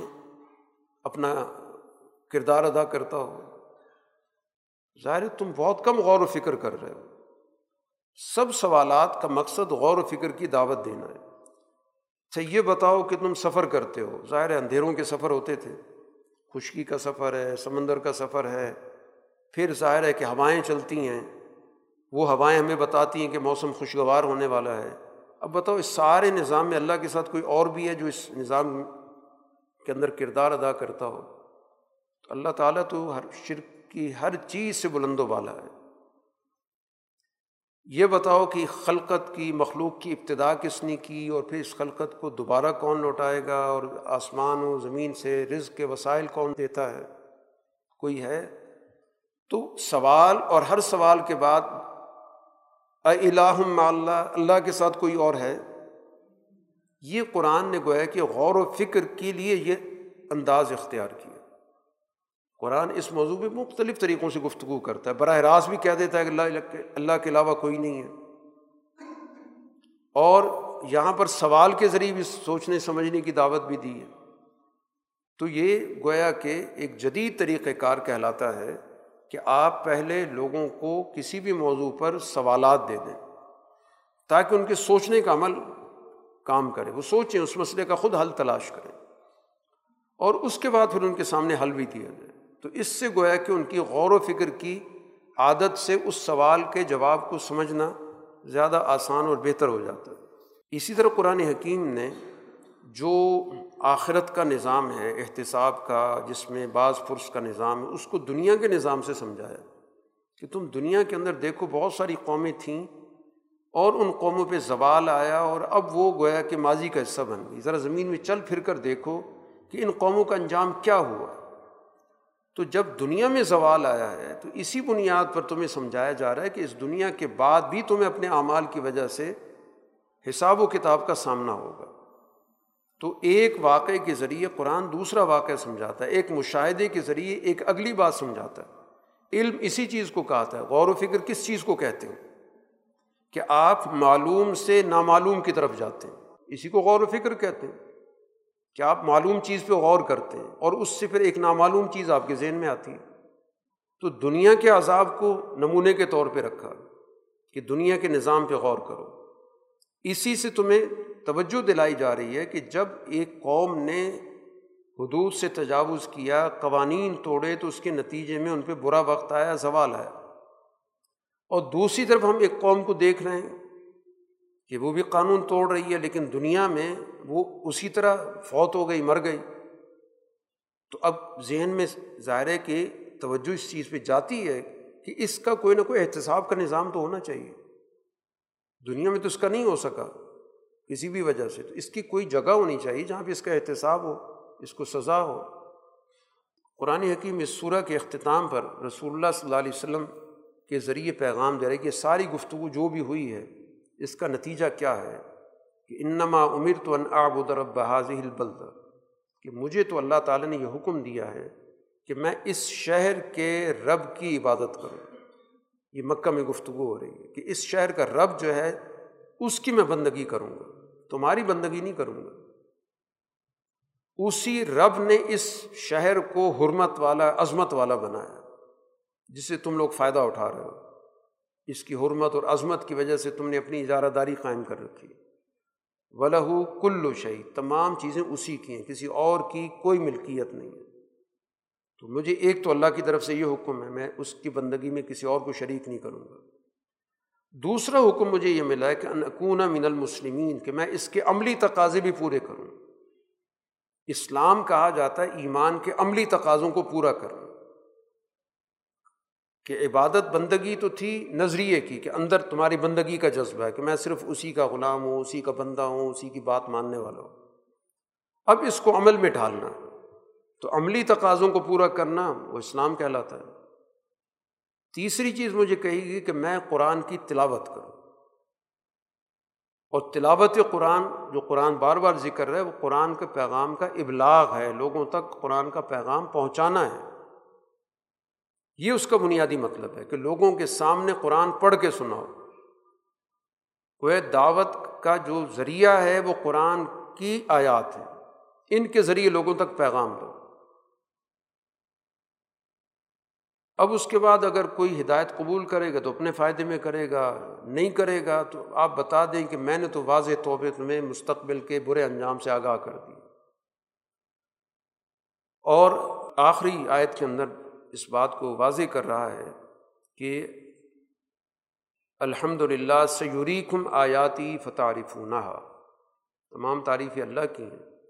عن قریب اللہ تعالیٰ تم کو اپنی آیات، اپنی نشانیاں دکھائے گا، پھر تم پہچانو گے۔ یہ کتاب مبین اللہ نے اس لیے نازل کی کہ اس کے ذریعے دنیا میں اپنے دین کا غلبہ دکھائے۔ اب یہ ساری گفتگو مکہ میں ہو رہی ہے،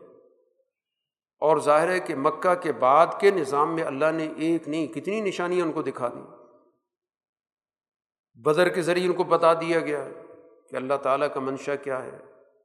اس کے بعد کئی واقعات، بالآخر مکہ فتح ہوا، جزیرۃ العرب سے سارا کفر شرک مٹ گیا۔ تو وہ اللہ تعالیٰ عن قریب تم کو اپنی آیات، اپنی نشانیاں دکھائے گا، پھر تم پہچان لو گے کہ ہاں یہ تو وہ بات مکے میں کہی گئی تھی، یہی بات تو مکے میں سمجھائی جا رہی تھی، جو اب ہمارے سامنے ایک حقیقت کی صورت میں آئی۔ باقی اللہ تعالیٰ تمہارے اعمال سے غافل نہیں ہے، جو کچھ تم کر رہے ہو اس کے نوٹس میں۔ وآخر دعوانا الحمدللہ رب العالمین۔ الحمد لله۔